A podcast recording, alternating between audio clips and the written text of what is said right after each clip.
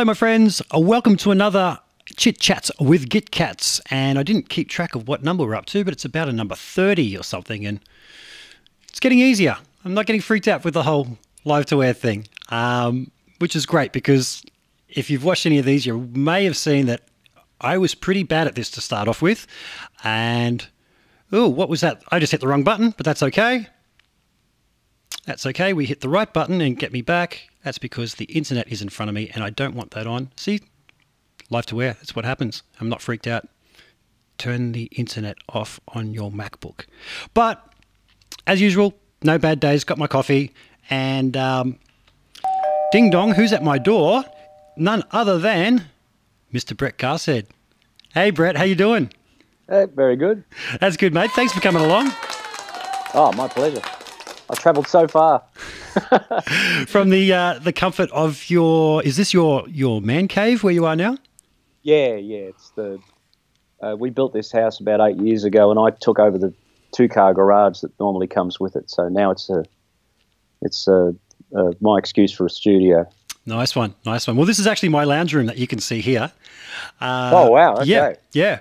I've got a little lounge chair there, and I don't actually own a TV. I've got my big iMac that I watch Netflix and YouTube and all that kind of thing on. Yeah. Um, it's just the way it is these days. I like to work work from home, so love it. Fantastic. Brett, I'm going to ask you what I ask everybody to start off, and that is what began the love affair with the guitar for you? How did that all start? Um, I don't know if you can see it. I'll, I'll try and angle my camera. There's a red guitar about there. I don't know if anyone can see that. Yeah, Red yep, guitar. yep. Uh, that guitar was owned by my older brother John, uh, and he was ten years older than me. We lost him to cancer in about 2009, unfortunately, or uh, 2000 and uh, no 2002. What am I saying? Yeah, 2002, and uh, uh, yeah, John had that guitar under the bed. It's an old Maton guitar. It's like a Max Maxwin or something like that Okay. by Maton. So, um, and uh, it, uh, he, he was quite a good player, but I, uh, he had to uh, give it up and focus on running the farm after my father passed away from cancer. So, and um, uh, so the guitar just sat idle under the bed, and I'd get it out and look at it, and um, there was a guitar cable in the case. And I remember I'd ask him about it, and I'd say, "What's up with this?" And he said, "It's an electric guitar." And I thought, "Brilliant!" So I went around looking for a PowerPoint to plug it into, and that didn't work. And thank God. And uh, tried plugging it into the headphone jack on the stereo because it fit, but that didn't work. And Yeah. but I'd still I'd still get it out and I'd muck about with it and and uh, my brother-in-law Greg would actually play it sometimes, so it was always in tune. So at least there was that. And and my brother's chord book was in there, which just had chord diagrams and. I think Gre- it was Greg that showed me how to read those, and he said, "Yeah, look, here's the strings, here's the low, high. Uh, if there's an X above it, don't play that string. If there's an O, you play it open, and if there's a number on the string, that's where you put your finger on the fret. You know." And I thought, well, seems pretty straightforward. So, um, and I, I did. So I remember discovering that if you held your finger on the high string and hit it and moved your finger up, the notes went up and then they went back down again, which was an, a revelation. And um, and then I, there was a song by Status Quo called "Pictures of Matchstick Men." I don't know if anyone remembers that because it's long before they became the the sort of the band we knew them to be. It was when they were a bit psychedelic back in the '60s, and my brother had that single, and I remember listening to it. Going, had a guitar intro that was just pretty much played on the high E string, and I thought, honestly, how hard could it be? You know, and I just kept poking around until I found the right note, and then I just sat there and worked it out, and uh, Cool. that was the first thing I ever well, transcribed, I suppose you'd say. Mhm. And uh, so I suppose it, it sort of showed me that I had a good ear. Like I had a good ear and a good understanding for how music sort of functioned. Um, I even made up a little song just using the open strings, which had a four bar structure and and uh, had it had a it had harmony to it. Like it was certainly wasn't any work of genius, but it just showed that there was an aptitude there that, that I connected with and uh, and with the instrument. And uh, so I ended up taking some lessons off a guy here in the, the very town I'm living in, Castlemaine, named Jeff Lyons. And Jeff was a local legend for good reason. He was the only guy in town that could, uh, or that anyone even knew of, that could play "I'm Going Home" by ten years after. And, Okay. uh, so yeah, Jeff was quite the gun, and um, he taught taught me sort of the first song he taught me was "Seasons of Change" changes by uh, Blackfeather, I think. Seasons of Change, I think that's the song.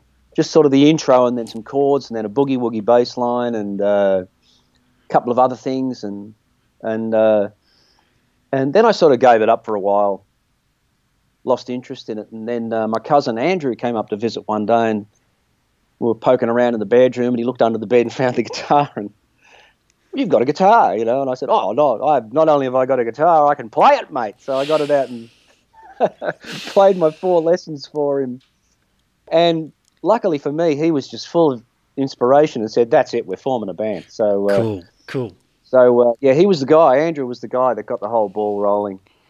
And what, what um, age was that that you started playing, that you put together your little band? About twelve. About 12. Yeah. Yeah, Andrew was Andrew was older. There was Andrew, my other cousin Neil, and our friend Ken. Ken and Andrew were the eldest. They were about seventeen. I think Neil was about fifteen, and I was probably about thirteen when we did our first gig right here in Castlemaine at the Railway Hotel. Cool. So, Cool. hysterically funny times. Yeah. And Great. fun. do you remember what, what songs you played at your first gig? Oh, I remember vividly. Yeah, Yeah? yeah. Uh, massive amounts of Deep Purple, Led Zeppelin, Jimi Hendrix. We just we just learned what we had, which which is what we liked.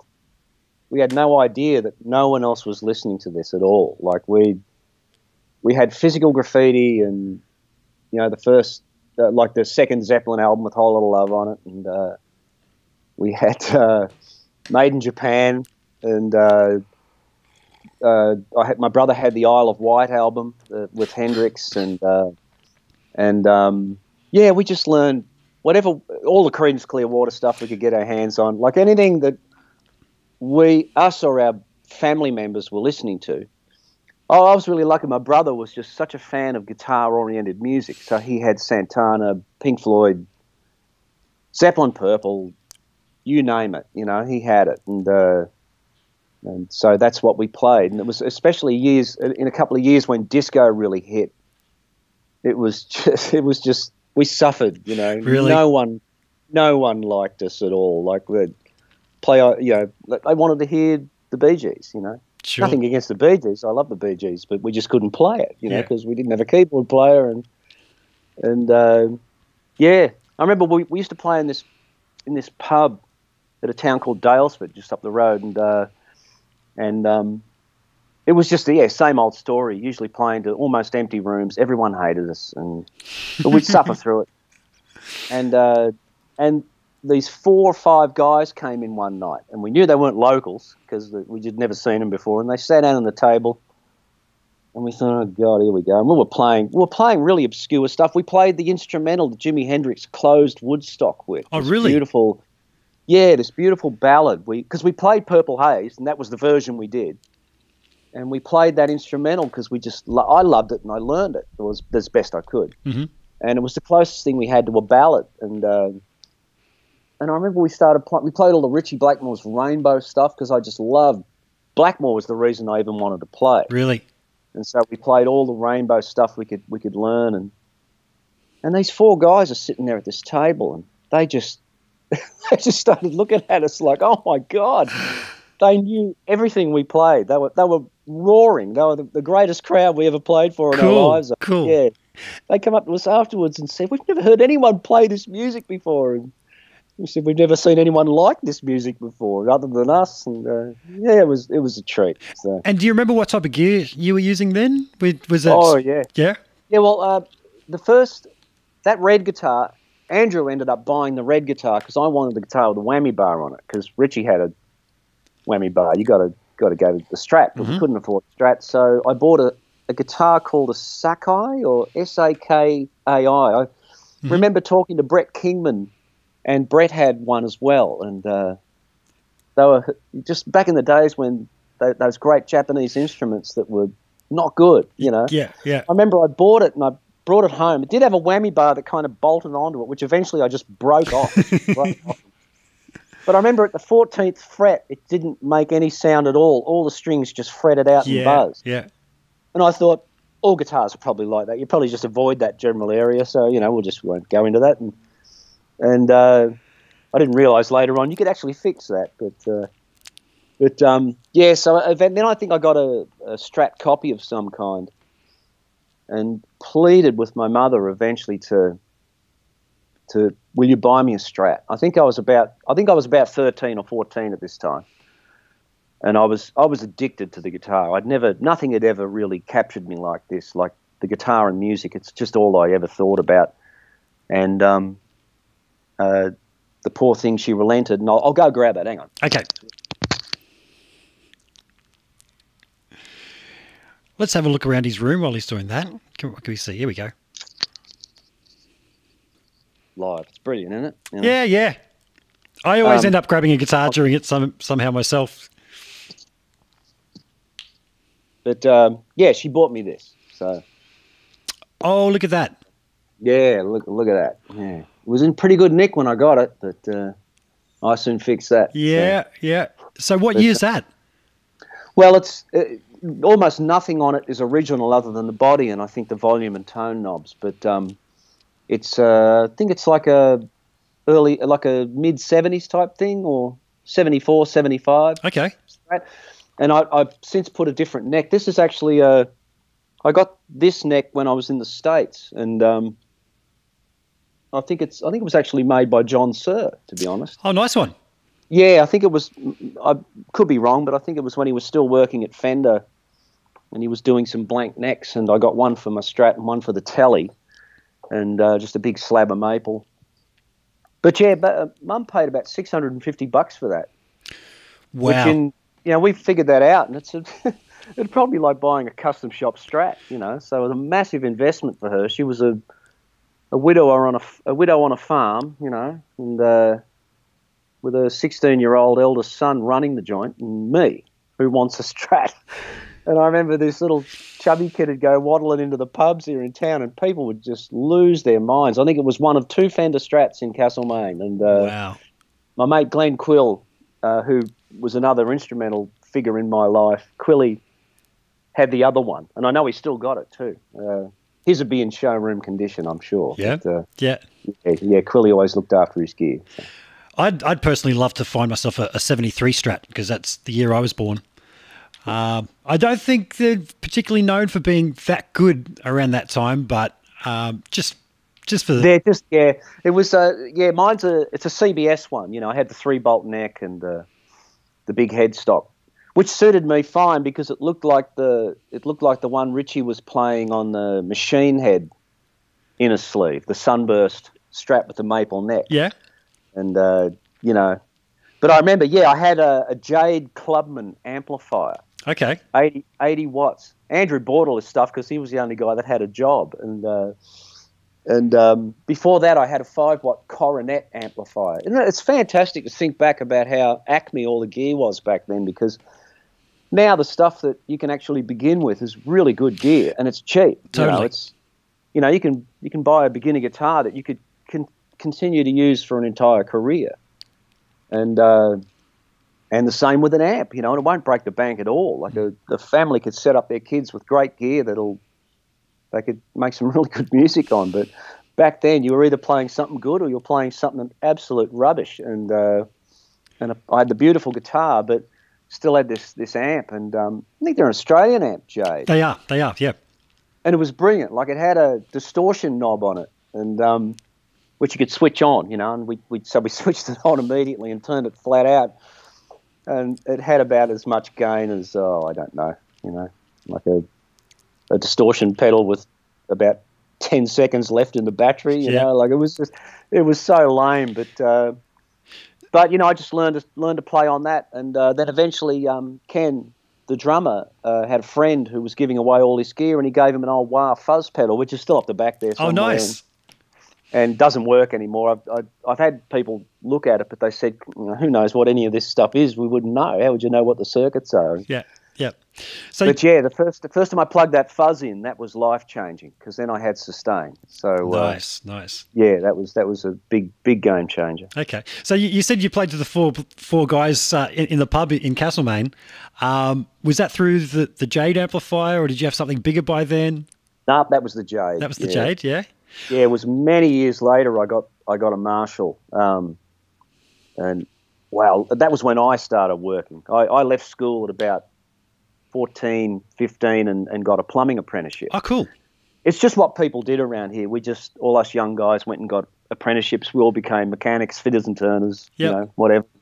I actually wanted to be a welder. I wanted to be a boiler maker, but uh, but because I really liked welding, but um, that division of the big factory that I was going to go and do that in sh- shut down. So then the plumbing apprenticeship I got was in the same factory. I drove past it whenever I go to Melbourne. So Oh, nice. Nice. yeah, it's great. I, I love driving past it and not going into it. you Yeah. know. and thinking, well, what could have been, huh, if I didn't go Oh, down this way? Yeah. Yeah, you, you don't want to get a gold watch from that place. No, that. not at all. So, um, you mentioned Blackmore as a, a bit of a, an influence, and I got to say, a lot of the bands that you rattled, off, then, my friends who have older brothers are into all the, the Led Zepp, the, the Deep Purple, and everything. So, Yeah, yeah. I'm going to be the first to admit I don't know too much uh, in the way of the Blackmore and stuff, but do you think that was a, a very big influence on you trying to get the whole speedy? Well, Ritchie was everything. Was- I mean, he, he was. He was. It wasn't even like an influence. It was like a religion. You know. Uh-huh. there's- I remember it very vividly. I, I couldn't have been any more than about eleven, and we were having a just a bit of a family get together uh, on, at the farm, and all my brother-in-laws and everything, sisters were all there, and and uh, my brother, other brother-in-law Rob, had put on an album, and I just I looked at my brother John and I said, "What? What's this?" And he said, "This is Deep Purple." He said they're the loudest band in the world, and the the album was uh, in rock, so the song that came on was Speed King. And I mean, it's just nothing but it's the closest thing you'll find to just progressive rock. Yeah, yeah. it's just pirate guitar pyrotechnics 101. I mean, I just went, I went, oh, you know, as the minute he said they were the loudest band in the world, I thought, yeah, they sound like it. Yeah. And uh, and I thought this is brilliant. And then of course, once he, that's when I thought this is what electric guitars sound like. I just expected to plug that Maton in and have that come out of it because it was just built into it. But uh, I didn't realize you had to make it do it. But um, yeah, I, that that was the first album I once I had saved up enough money. That was the first album I ever bought, and uh, and just everything I heard from Ritchie from that point on just astonished me. Like I just thought I've never heard anyone get noises like this out of a guitar. And when I started to listen to other guitar players, and I'd say this guy just stands alone, and he really does. Like I mean, I mean, the more you go back and listen to what Blackmore was doing back then, uh, he is he is the bridging gap between the really primitive '70s guitar players and that leap into the late '70s with your Van Halens and people like him and Brian May and uh, Jeff Beck. Yep. Were, they were this technical bridge of of just that led us to the to the the innovation of, of technique. And now when you see it where it's gone now with like Guthrie Govan and, and uh, Andre Nieri and people like that, like they're just doing things. I, I often my standard quote is, "I feel like I'm watching The Matrix." Like it's, uh, I feel like it's CGI. They're so damn uh, incredible. I just think that can't be possible, Yeah, can it? yeah. But they're doing it, you know. Yep. And uh, yeah, it's this Blackmore's part of that, you know. Like you listen to the you listen to the Highway Star solo, and that picking section in the middle is just, you know, that's that that created Yngwie and Paul Gilbert and all those guys, whether they know it or not. I mean, I don't know. sure. Now, Paul was a, I know Yngwie was a Blackmore fan, Yeah. but I don't know if Paul was. But uh, there's a precision there that just was, it had not been seen yet. Sure, So- sure. It's funny you should you should say that because um, a a common thing I ask people, they usually say to me that they start off playing folk music and strumming, and then I'll often say, "What what bridged the gap? What got you from playing strumming the chords for the Bob Dylan songs to the sound that you are now?" And there, there always seems to be something. You said Ritchie Blackmore. Um, two standout moments for me. Um, the second one that happened was my friend played me Eruption by Van Halen, and Yeah, I was just like, that'll, that'll do it. Yeah. what the hell was that? But the first one was, uh, and this is around 86, and I was 12 year old kid who was playing The Shadows and, you know, all the, the surf guitar kind of tunes because you Yeah. could at, at 12. But a standout moment for me. stuff. It is. It is. And I'm so thankful that I got a grounding in that Yeah. because the touch and the feel, which is everything, I got a good grounding in that. I know guys who leapt straight into trying to learn Randy Rhoads, etc., and they don't have that. They can't play one note and just make it sing. And and with a clean tone as well. like Exactly. no distortion. Like it's it's really, you know, I got to meet Hank Marvin actually. Like uh, many years ago, I was sorry to derail You're this. right. I was years ago. We were touring with uh, John and uh, Olivia Newton-John, and we were playing in Perth. And Hank turned up, and Stuart Fraser and I got to go and get a photo with him and have a chat to him. What a what an awesome guy! Well- like just the most beautiful person. He's on my radar. He's kind of one of those guys that's like, okay, keep. Know, and I, I've been aware that he has lived in Perth for quite a while now. Yeah. Um, so I might try and get him. I'm not sure how, if he's a private person or not. But I was saying about the Van Halen moment. But what happened before that was watching the TV and John Farnham was doing huge sellout tours around Australia. You were a member of the band at the time. And on came this solo to let me out. And it's funny, you had the big camera hanging off your guitar and everything. Off that guitar, Yeah, that was that guitar. yeah. And I saw this and just went, what was that? I had no idea that was even possible. Uh, it was it was life changing for me, and I actually just tried to load it into my software. And folks, I just got a new laptop, and I'm running it all, off today. I'm going to try and play that clip, uh, Brett. I don't think you're going to be able to see this, so bear with me for the minute and a half as this plays. But I'm going to try and play that right now. Let's see if it works.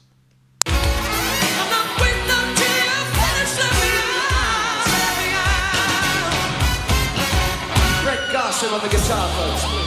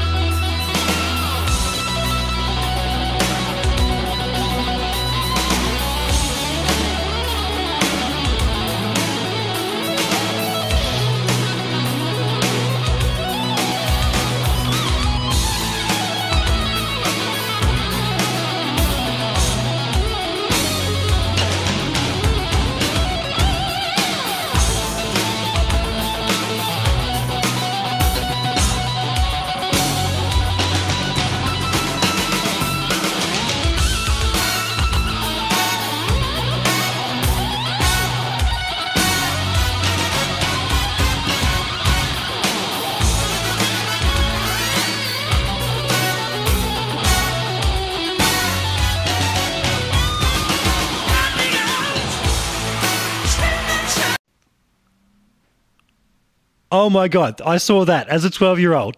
And as I said, mind blown. Um, Brett, you couldn't see that then, but I'm sure you're well familiar with it. Yeah, be honest, Rick. It was the Gar- the Garfield T-shirt that, that did it for you. I, such didn't even fashion- notice it. I didn't even. Mate, back then. we've just had a, a comment from Drew Barry's over in the States that said, uh, Guthrie who? Oh, God. And my friend uh, Link has just said, Eddie Van Halen, eat your heart out. So, seriously, man, I saw that and just went, what was that? Like you were legato playing, all those harmonic things you were doing.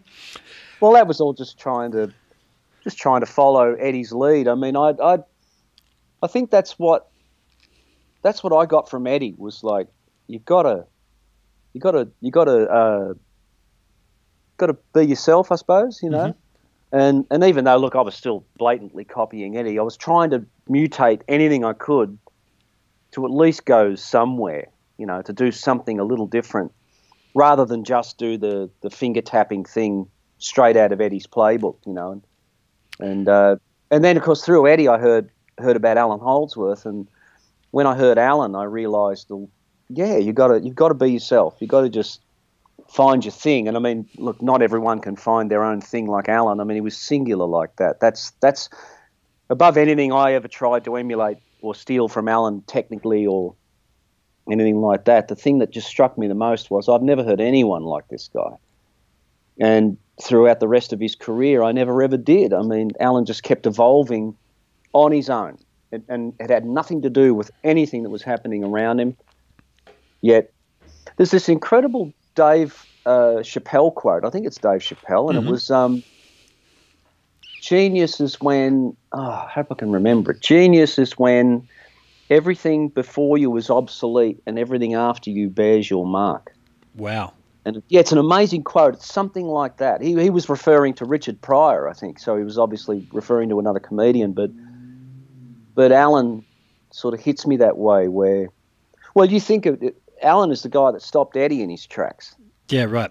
and and Shawn Lane. Like I remember having a massive Allan rave with Shawn Lane when I was living in the states, and it was great. Shawn was the first guy I'd ever met that loved Allan's playing as much as I did, and we just had this.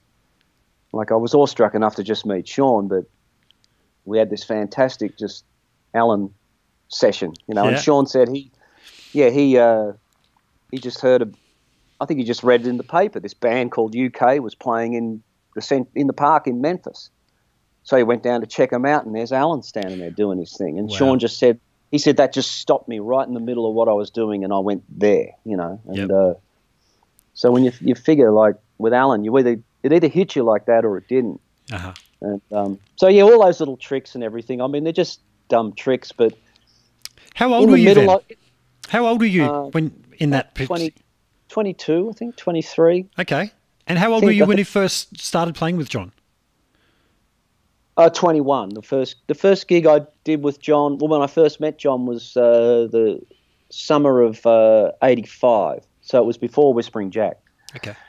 He was still in Little River Band at the time, and he decided to just do a, a short pub tour just to, you know, keep his chops up and have some fun. Yep. And so he put together a band that uh, was a great band. It was uh, David Hirschfelder was on keys. Uh, Sam See was also playing guitar. Um, Nicky Nichols uh, was on BVs. Uh, Bruno De Stanislau was playing bass, and Derek Pellicci was playing drums. So, and I remember it was funny too because I was so I was so happy Sam was there because I was petrified. Like I've never played in a. I went straight from our local pub band to John. You know Wow. Thought I can't be the only guitar player. I don't even know how to play a funk rhythm, you know. And and luckily Sam was there, and I thought, oh, thank God, you know, we've got a proper guitar player in the band. And and I, it was so, it was a shame because I just I was so in awe of Sam's ability because especially when I found out he was just as good a keyboard player as he was guitar player. And he was such a beautiful slide player and all the rest of it. And I I desperately wanted to set him, get him aside and ask him questions, but I was just too shy. I Yeah? was too yeah, I was just terribly shy and uh, intimidated by the whole thing. It was a miracle I had the courage to do it. But uh, So was there an audition process to get the gig with Farnham? yeah, there was actually. Um, because what happened was, uh, it's a, a bit of a. I got to sort of wind back a bit. I was always reading Guitar Player magazine. I love that magazine. It was sort of back when that really was the magazine. Yep. It wasn't Guitar World and Guitar for the Practicing Whatever and all the rest of it. So that was it. And um, Mike Varney started doing the Spotlight column, and I was really enjoying reading that. You know, where he'd take three unknowns and they'd send in, you know, hundreds of people would send in cassettes and things, and he'd choose three and shove them in the book and give them a bit of a bit of a boost. And um, I was enjoying reading that column, and I thought I've never seen an Australian in here. So I thought, well, what have I got to lose? So I got my girlfriend to take a photo of me in front of the house with that guitar, and um, he put me in the book. Like, I think I'm pretty sure I'm the first Aussie to ever get in that book. Oh, really? Cool. In the spotlight. I'm pretty sure I'm the first Australian in the spotlight column because I read them all, Yep. and I'd never seen one in there until I was in it. So I could be wrong, but I don't think I am. But uh, so yay me. But, uh, um, but I thought, oh great, now I've got a resume. You know, it's like the only real sort of outside opinion of my abilities, such as they were at the time.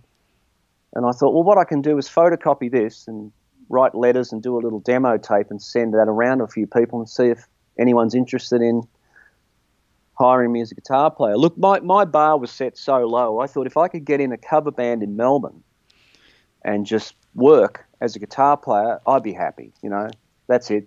Make make make a enough to live on playing the guitar. Done. You know. And I sent out about at least a dozen handwritten letters and copied the cassettes, and nearly all of them came back because I think most of them ended up going to record companies. So I got the there's this magazine called Sonics, and I they do that. like a yeah they do a yearbook, and they just put in trade addresses, management, uh, booking agencies, record companies. So I just went through the whole thing, and luckily, one of the addresses was for the Wheatley organisation. And I thought, fair enough, all right, you get a cassette, and I got uh, this beautiful letter. I'll never forget. I've still got the letter, you know, still here, Yep. and uh, it just, dear Brett, I just got your tape. Please call me, Glenn Wheatley. And I thought, this is a good one. I got. Nice. they're either that short saying don't call me or do call me. And so I rang up Glenn and he said, you know, I want to put a band together for John so he can go out and do some gigs. Would you be interested?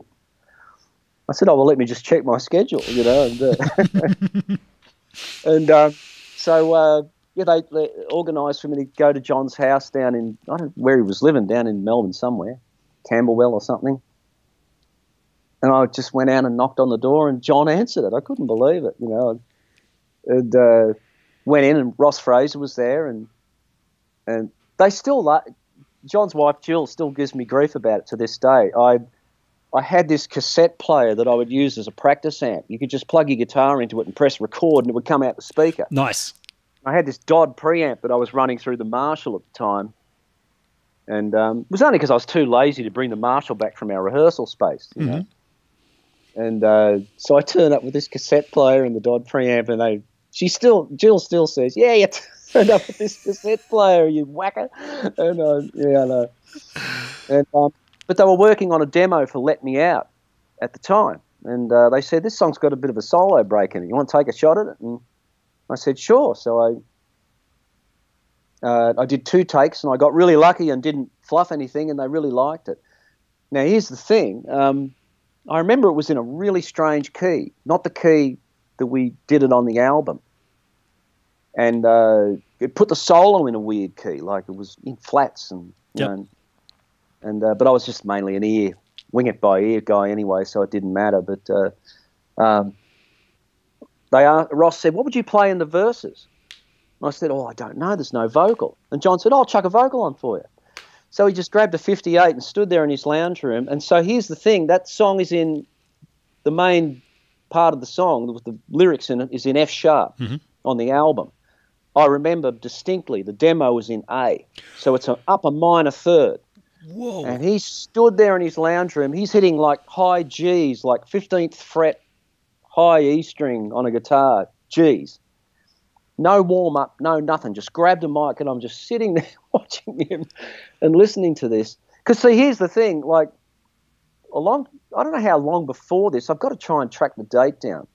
Me and my petrol head mates here from Castlemaine drove all the way to Bathurst to go to the Bathurst 1000, mm-hmm. right? And if you bought a ticket to the race, you could go to this concert that they had there because they just built an amphitheatre. And the first gig was LRB. Oh, cool. And so we thought, great, you know. And I was already a fan of John's. Like I loved, uh, I loved the Net album, and I loved uh, the Uncovered record. And I thought, man, I'd love to know if this guy can hit this stuff live, you know, because he's a hell of a singer. And so we go to this gig, and that's when I just I stood there watching him, and I realised that he is actually holding back in the studio. I thought because he obliterated what he did on the albums live. I, I I was such a fan of heavy rock and metal and all this stuff, and I was always a bit disappointed when I'd hear live recordings and I'd go to gigs and the singers always ducked melodies and hmm. you know held the mic out of the crowd because I ran out of breath and. I thought this guy's like a superhero. I've never seen anything or heard anything like this. And then he did it for me. Not that long afterwards, I'm in his house, and he did it for me in his lounge room. So Wow. yeah, it was just it was unbelievable. Yeah. So yeah. And I've, I've, I've 35 years later, I'm still just standing there going, I can't believe what I'm hearing. You Yeah. know? Yeah. amazing. So you did um, leave for a while, and you went to the states, and you played with Nelson, right? Yeah. Yeah, yeah. Did you know in the back of your mind that you'd always come back someday? You know, it's uh, I've talked about this in other interviews, and it's it's hard to talk about because uh, well, it's hard to sort of balance it because if I take the life I had there and, and the people I've met and that are in my life now and always will be that are in America, then I I wouldn't trade any of it. Mm-hmm. But if I think about some of the experiences I had there and hindsight being 2020, I look at it and go, what was I thinking? Hmm. And then I look at why why would I leave John's band? Why would I not stay with John and just continue working with the, the guy I believe to be the greatest singer that's ever lived? I mean, You're not wrong there. I, You're not wrong I, there. I don't I don't have an answer for you. I I don't even really know.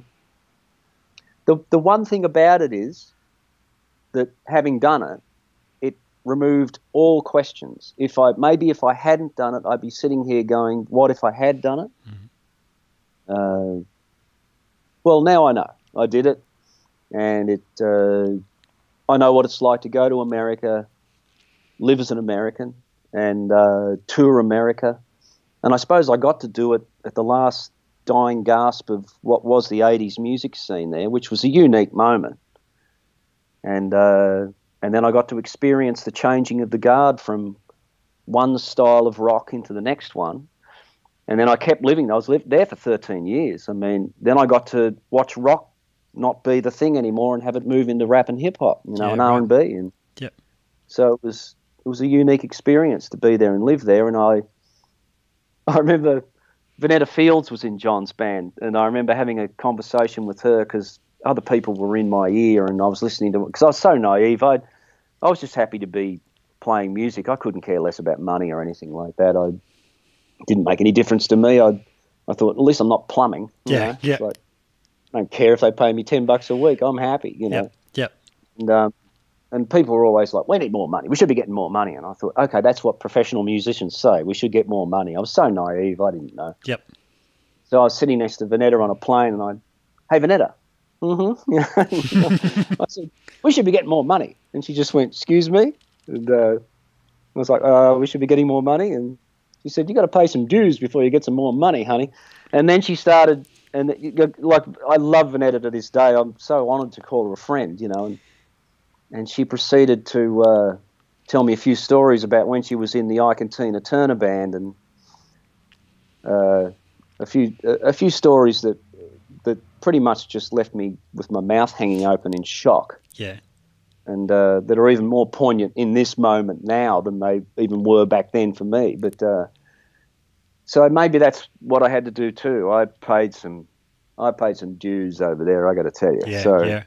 yeah. So when uh, it- sorry to cut you off there, when, when you were saying um, about the, the audition with with Farnham, well, getting together and him hitting those notes in the lounge room and everything, you knew he, he was a mind blowing blowing singer. Did you think that he would become such a commercial success as he did? Because a lot of my viewers are international. I got to say. I won't get into the figures, but I have a very low viewing audience in Australia. When I mention John Farnham, a lot of them aren't aware of him. And I, I encourage you guys to go out and watch him on YouTube or whatever. He really is one of the best singers in the world live. Did you think that it would take off to be such a, a commercial success? Because he was everywhere. Late 80s, early 90s. Well, I thought he, I thought it should be because I just I didn't look at things based on trends or fashion. I just looked at what was in front of me and went, "That's incredible. That deserves to be heard. That should be huge." I remember the very first rehearsal we had with that that initial band, that pub band, and I was driving a Mazda 626 back then, and uh, John turned up to the same rehearsal in his Mazda 626, which was older than mine and more beat up Wow. and I'm just going, what's happening here? You know? And I remember I later on I was telling people I was going to do an album with him because this was in '86 and they were already working on Whispering Jack. And uh, I said, um, "Yeah, I'm doing an album with John Farnham. It's going to be great." And a lot of people I spoke to, they said, "Wow, yeah, well, that guy, one of the greatest singers, and if anyone ever deserved it, it's him. But it's over. He's passed. You know, it's gone." Yep. and uh, and uh, I never really listened to any of that, but um, but uh, no one believed it. No one believed it. In fact, I would go as far as to say I bet a lot of people would have thought, well, yeah, I'm trying to look at this young act over here, and then of course the minute the whole thing exploded, Oh, there was there were guitar players calling the gigs, saying, "Yeah, I'm coming down to audition for the guitar player's spot." because Really? I'm. Oh yeah, yeah. There were guys ringing up saying, "Well, I'm the best guitarist in Australia." These were well-known names. If I drop the names, you'd know who they are. And Wow. like- then they wanted to work with John Farnham. Yep. Then they, because oh, okay, so he's hot. Okay, yeah. It's a, now I want to work with him, and uh, you know, much to John's credit, like I mean, it was an enormous leap of faith to put that much faith in me because I was so young and raw.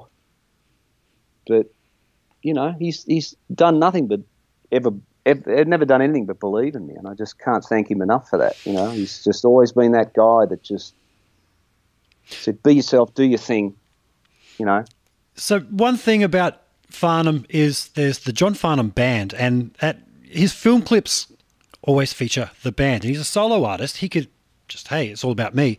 But that's one thing. He's always had his band in there. He's always featured them. So it sounds like he he's out to look after you guys and go, hey, that's John. Yeah. that's the guy. You know, that's the that's why uh, you know what people are like, especially Australians. Sometimes they're they're just knockers. You know, they just like to they like to just sort of give people a bit of stick just because, and that they never know these people. You know, they're famous. Ah, that guy. You know, Yep. like I mean, the amount of just stuff you got to tolerate.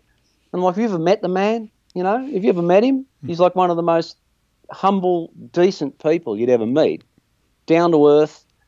He could be the most arrogant tosser based on just the magnitude of his success, and he's nothing, nothing like that. Yep. You know, and it's uh, yeah, it's an endless source of frustration to me that. Uh, that people read him that way, and it's not like not like that at all. You know, John's just an incredibly humble person with just an, a phenomenal talent. I mean, I mean, I don't know. Even even when we did that big fiery gig earlier in the year, and everyone's raving about Adam Lambert, you know, and I'm like, Adam Lambert is a fantastic singer, and you know, uh, maybe I shouldn't actually just bring up Adam's name because he is a fantastic singer. Yep. I love his Yep. voice. But I think it's just the fact that I've had the benefit of standing next to John for the better part of 35 years and hearing him consistently bang out those notes. We don't drop keys. If he doesn't feel like he wants to sing a song anymore, or he can't give it the oomph that he needs to give it in the middle of a one and a half, two hour show, then it's gone. You know, you don't drop the key. Yep. And uh, so, yeah, you pretty much get the same show out of that guy you got back in 1986. You know, Yep. that's amazing. yeah, Absolutely. Just give, give us two seconds. I'm just going to turn the heater on. You're right, mate. You, you go for it. And when he comes back, I'm going to ask Brett about his time in LA when he did um, split for a little while. He's back now. Sorry, I can't hear. you. You're right, mate. You're right. I was just saying, I'm, I'm going to ask you about when you did um, depart the camp for a little while, and you went over. It was you went to LA, didn't you? Yeah. Yeah, yeah. Had you already lined up the gig with Nelson, or did you go over there and, and sort of think, okay, I'm here. Who wants me? No, no, it was lined up. Um, uh, a wonderful fellow named Jeff Shoecraft was managing, co-managing Nelson at the time, and Jeff worked with John in Little River Band management, Okay.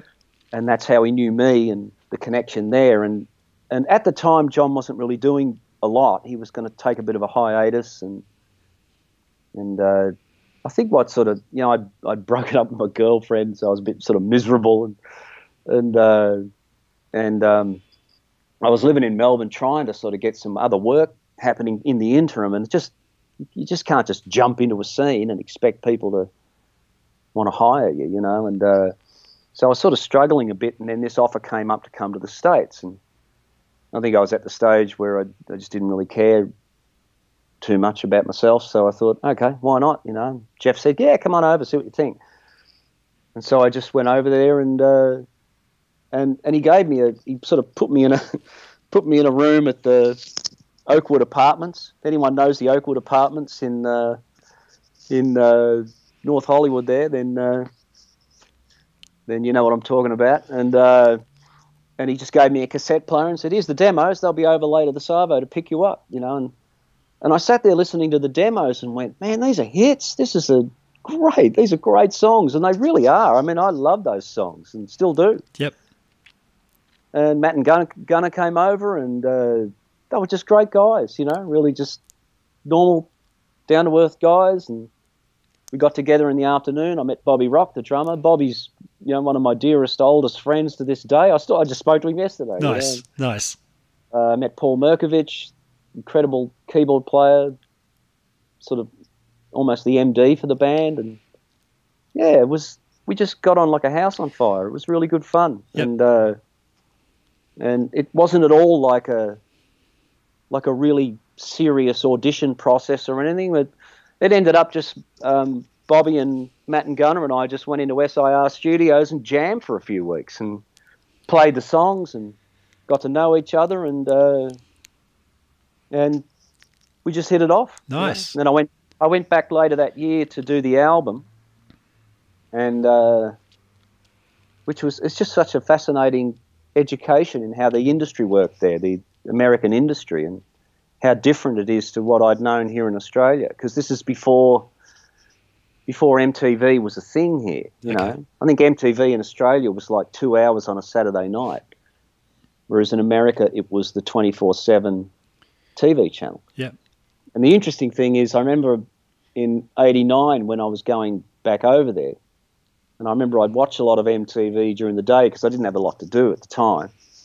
And there was a show called Yo MTV Raps, and it was it was a half hour show, and that was how much time they devoted to rap and hip hop, and they'd replay it. So it was the same half hour in the morning and the afternoon, and I'd watch it, and I'd really enjoyed it, and uh, thought, man, I've never seen anything like this before. This is interesting.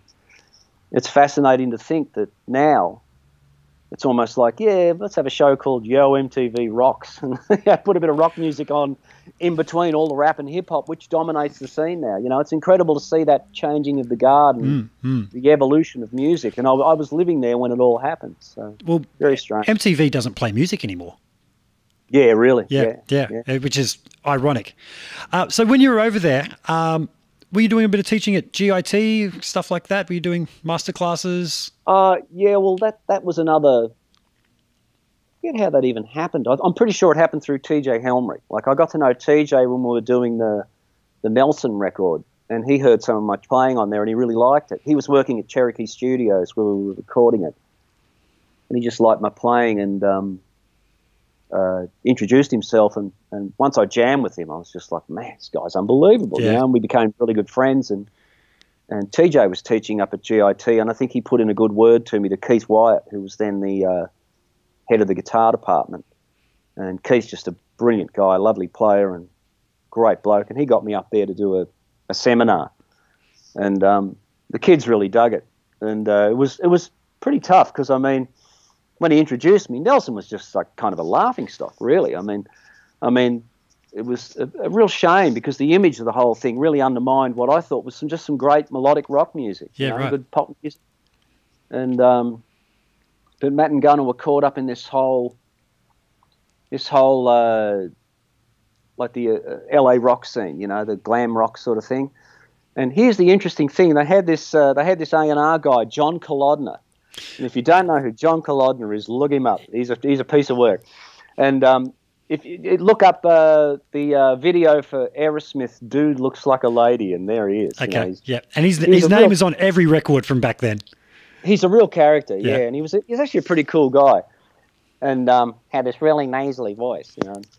He used to come into the studio, and I'd be I'd be in the middle of doing guitars, you know, and so I'm sitting there, and Marc Tanner, the producer's there, and Dave Thoener, the engineer's there, and here's Kalodner. He'd always come in with this incredibly beautiful girl hanging off his arm, you know. And he'd sit down and just hold court and listen, you know. and um, so he'd sit down and listen, and uh, and then they'd finish playing the track, and he'd say, "If I hear one more guitar solo, I'll stop this record." and I'm sort of shrinking in my chair. But his vision for the band was to be the Eagles of the '90s, as he put it, which is interesting because to me that sort of says that he had his finger on the pulse that country rock, modern country, was going to be a thing, and uh, he saw it probably five, six years before it really happened. And uh, I, yeah, I really believe if if Matt and Gunnar had taken the band down that path, then they would have been at the forefront of a new scene rather than at the end of an old scene. But how could you possibly know? I mean, at, you know, as I've said, hindsight's twenty twenty, and at the time, you know, they wanted to be Whitesnake and Winger and Ratt and all the rest of it. So, which everybody did. Everyone was trying to be that. So- Absolutely. and uh, they were trying to follow that path. But yeah, Kalodner was on the money. He uh, and the sad thing is that if you actually look at the cover of the album, Matt and Gunnar are just dressed in jeans and acoustic guitars. It looks like a country rock record. yeah, right.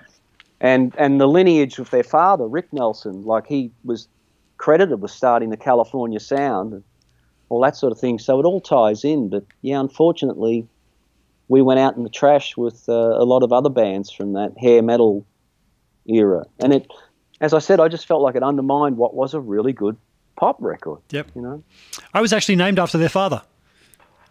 Is that right? I was. I Wow, was. well, there you go. And I actually met Matthew and Nelson at um, NAMM, not the last year, but the year before. Wow, um, okay. and I got to tell them that. Um, It's a shame I never met their dad because I only ever knew Rick Nelson as the singer. Mm-hmm. And uh, whereas everybody knew him from the, the, the Nelsons, which was the TV show. Okay. And, uh, and uh, in America, I mean, you know, that's an institution over there, that show. And I, um, yeah, I feel like he would have appreciated that. Oh, thought, great, someone just knows me as the musician and not the actor. So yeah, right. Yep. So I asked you about the, the teaching, and one great thing now uh, about trying to learn guitar is the fact that YouTube, there is videos everywhere. So you had the video out of um, your teaching, and one thing I got out of watching that on YouTube because I didn't have it back in the day was that your four note per string approach, whereas a lot of guys arrange their fast runs into three note per strings. Uh, well, that's all from Allan. That's all from Allan. Holdsworth. Yeah? absolutely. Yeah, I read about that with in an Allan Holdsworth interview. I would never have the brains to come up with that on my own. I mean, that was that was Allan's genius, and of course, he had the hands to do it too. The big stretch. I've got tiny hands and crap stretch. I mean, Really? I've yeah, I absolutely yeah. I've no facility to play those massive chords, and so in a way, I, I it's sort of I feel better about explaining that to people because it's not it's it's not from a uh, a genetic gift. It's if I can do it, anyone can do it because I'm more disadvantaged than most. I would feel, but um, yeah, that was Allan's idea to, to arrange strings four note four notes on uh, scales four notes on a string. Yep. Because uh, it broke up patterns and got you away from that sort of stuff. Yep. When I first started to do it, I started to come up with a system for it, a pattern system, and that's when I realised, well, I'm defeating the purpose because I that's how I got better at using chromatics as well because I kept hitting so many wrong notes. I had to keep correcting myself, Okay. and because you're you know you're generally a half step away from what you want. Yeah. And uh, and uh, and I thought, well, the value here is the movement. It gives you movement around the fretboard, and it's all, it also makes you learn the fretboard because you you haven't got your old faithful positions to go back to. You know. And um, but it, it took a long time, you know. It, uh, but I realised early on it was something worth persevering with. So. Yep. Yep. I did try and incorporate some of that into my own playing after seeing your video on that, and I couldn't get my fingers to do the stretch. And I actually have quite large hands, um, but just wouldn't wouldn't gel with me. I, I went for many years not really using my pinky. I was one of these guys that played with the thumb over the top, and Got you. Yeah. Yeah. yeah. so when I try and approach more of a four note per string, I'm doing it as like a three note and then sliding it up one.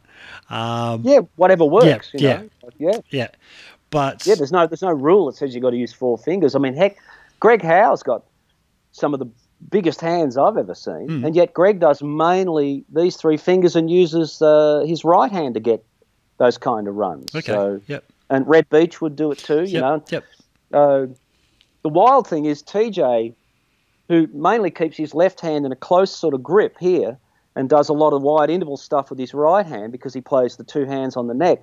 And yet I've seen TJ sit just casually like this with the guitar, and he can play a tritone across the entire neck, first position. Wow. So that's a three a three fret stretch. it's ridiculous. He's got some. He's got massive hands and the biggest stretch. And we were talking about. I said, dude, I would give anything for your left hand. And he said, I don't even use it. You know, he said he mainly keeps his left hand quite close yeah. for muting. I think you know, so because he doesn't use the hair tie thing or anything. Yeah, like sure, That. sure. Now it's funny how we, we all approach this thing, but Yeah. there's no rule. I mean, yeah, whatever gets whatever you whatever you imagine yourself doing by any means necessary, go for it. Yep. You know. So I was going to ask you about your approach to the fretboard because I'm the first to admit that I learnt my little box pentatonic shape. Oh, we're in A minor. I'm going to play at the fifth fret. Oh, we're in D minor. I'm going to go up to the, the tenth fret, etc. And it wasn't until the whole YouTube thing became very popular that I started seeing. Um, I was I was playing in, a Queen tribute band, and I'd take extended solos, and I'd have sort of improvise a bit. And as soon as I got out of my comfort zone, I started seeing videos of myself, and oh man, I'm lost. I'm hitting a lot of wrong notes. So, so I thought, it's never too late. Let's learn to navigate the whole fretboard. And I'd start asking people, what's your approach? And it really struck me that everybody's completely different. Some Yeah, are, yeah, some, radical, some learn the, everything up on one string. Uh, others are using the, the caged system. Others are um, three note per string. Do you have uh, an approach that Well, I, connects I, the dots? I, I hear music in intervals. That's how I approach music. Is is if someone shows me a scale, I don't take any notice of how they play it. All I want to know is what are the sequence of intervals. You know, whole step, whole step, half step, whole step, whole step. You know, Mhm. W- what is it? What what what's the what's the formula for the scale? And that way, you could learn it on one string. It doesn't really make any difference. Sure. You know and then the challenge of our instrument is is developing that relationship across strings. And um, I remember, I'll just grab this guitar. I remember I, I taught a beginner at MI, and um, maybe I'm not back far enough, I don't know. And it was a, a, a lady, and she played a bit of piano, and she said, "What's a half step on a guitar?" And I said, "Well, it's that." And she said, "Oh, okay, so it's like a piano, just to the next key." And I said, "Yeah, the trouble is, it's also that." Yeah. and and you know she was astonished. She said, "How can a half step go from being this little movement to this?" And I said, "Yeah, welcome to the guitar." You know, and uh, and uh, and then you add in open strings, and the possibilities just go out the window. So so um, if you embrace that, you can use it. But it is it's it's a lot to learn. You know, it's a lot of stuff to get over. But but um, but at the same time, like I said, you don't you don't have to go that path. You can just whatever the system is that you get that helps you express what you're feeling, then that's all that matters. You know, it doesn't matter just because one person does thing one something one way doesn't mean you're doing the wrong thing. There is no right or wrong. The minute you get past that whole concept right there, the whole world opens up to you, and you can just get on the with the business of enjoying it. You know. Yep. But the minute you start trying to sell your system as being better than someone else's, ah, you've gone you've shut that door now. You can't have it both ways. You can't have it where we can do whatever we want. It's beyond judgment. Just enjoy yourself. To yeah, we can do whatever we want, but my system's better than yours. Then, you know, you no. Yeah. The minute you open yourself up to that, then you've blown it because yeah, you'll get judged by everybody else, and they will have a valid reason for shooting you down. So, yeah, I, I like the other approach where just just chuck all the rules out, enjoy yourself, and see what happens at the other end. you Yep. know? Yep. So y- your approach to chromaticism is something that I took on board from from seeing your videos on YouTube there, and not really something that I'd ever experimented with. And as soon as I did, people started saying to me, "Oh, have you been listening to some jazz or something, mate? Have you, you know, picked up some jazz licks?" It's like, no, I'm just learning to use the notes just on the other side of the correct notes and sliding in and, and rolling Yeah, around them. yeah. Yeah, just passing tones. I mean, and that's that's that was how my primitive head heard jazz. I didn't, you know, I didn't. Uh, I didn't know any other scales. All I knew was just some basic modes, and I didn't even know what they were called. I didn't even know they were modes. I just, like I said, to me, I was trying to play a lot. I love Larry Carlton. Larry was one of my biggest turning points as a guitar player, and I remember trying to play along with one of Larry's tunes and quickly sort of found out, okay, it's in E. And I thought, well, see, I heard music as happy and sad. I major to me was happy, Yep. minor was sad, Yep. Uh, and then Mixolydian, as I later found out, I determined was two beers happy, and, and Dorian, the Santana mode, was two beers sad. Just not quite as sad as sad, Aeolian. Yep. And Mixolydian wasn't quite as blatantly sunshiny happy as Major. You know, Yeah. it was just a little bit on the, eh, a little bit, a bit wobbly. You know. I'm a big fan of Lydian personally, but I, it's very hard to go, play. yeah. Very hard to play Lydian and not sound like you're trying to sound like Steve Vai. Right. Yeah. Or David Gilmour, for that matter. Yeah. Who, you know, was Lydianing long before Steve Vai did. you know? Absolutely. Um, yeah, Steve loves Lydian. He really he leans on that a lot, you know, mm. and, uh, and does it beautifully. So uh, yeah, it's, that's what I mean. You've got to you've got to find your own way to express yourself, other than other than. I, I'd say if yeah, if you find yourself going, well, I can't play Lydian unless I if I play Lydian, I sound like Steve Vai. Then I would I would say find a rhythm uh, or a groove that is so far from anything Steve Vai would play Okay. and, and choose a sound that is unlike anything Steve Vai would play. Yep. And do not do any, which is what Steve Vai always does. And, Yep. and don't get me wrong, I love it, but um, don't do that. you know. I think Wayne Krantz said it, where he just, I, I forget who Wayne said he was a huge fan of, like, and he said you just have to walk away from it. If you're ever going to find yourself, you've got to walk away from it. And in a way, that was I had to do that with Allan because I was, well, the one thing lucky about with Allan Holdsworth is that he's such a genius, way beyond anything my lizard brain could ever come close to getting to. That there's no hope of me ever copying him because I don't know what he's doing. I never will never know. Sure.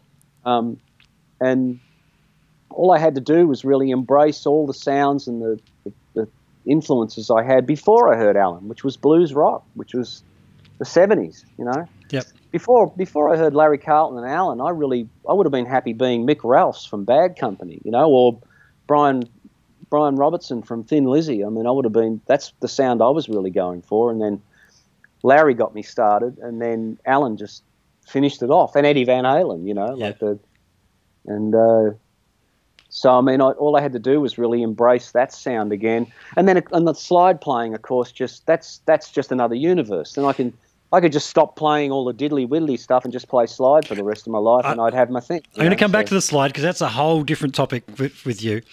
But is you a, just, is a is a uh, is a bathroom break built into built into this live? Uh, you know what? broadcast? You know what? I'm going to start doing that. I actually rang a couple of friends after my last one and said, these generally go for two hours. I think at the one hour mark, I should get people to come and do a little live performance here and, and use those. If you'd like to go take Well, one, please by, I'm by going all to do means. it. Yep, yep. yeah. And I'll, I will So try and keep talk them. amongst yourselves. all yeah, right? yeah. I'm going to read some comments and, and things. So it's not just me, folks. It does happen.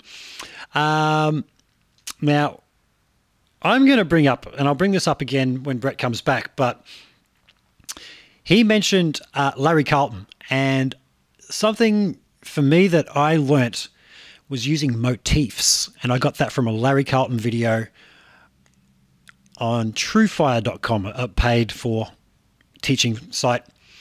And what he meant by motifs was listening around to the band. Someone will play a cool little lick. They might go ba-da ba-dum.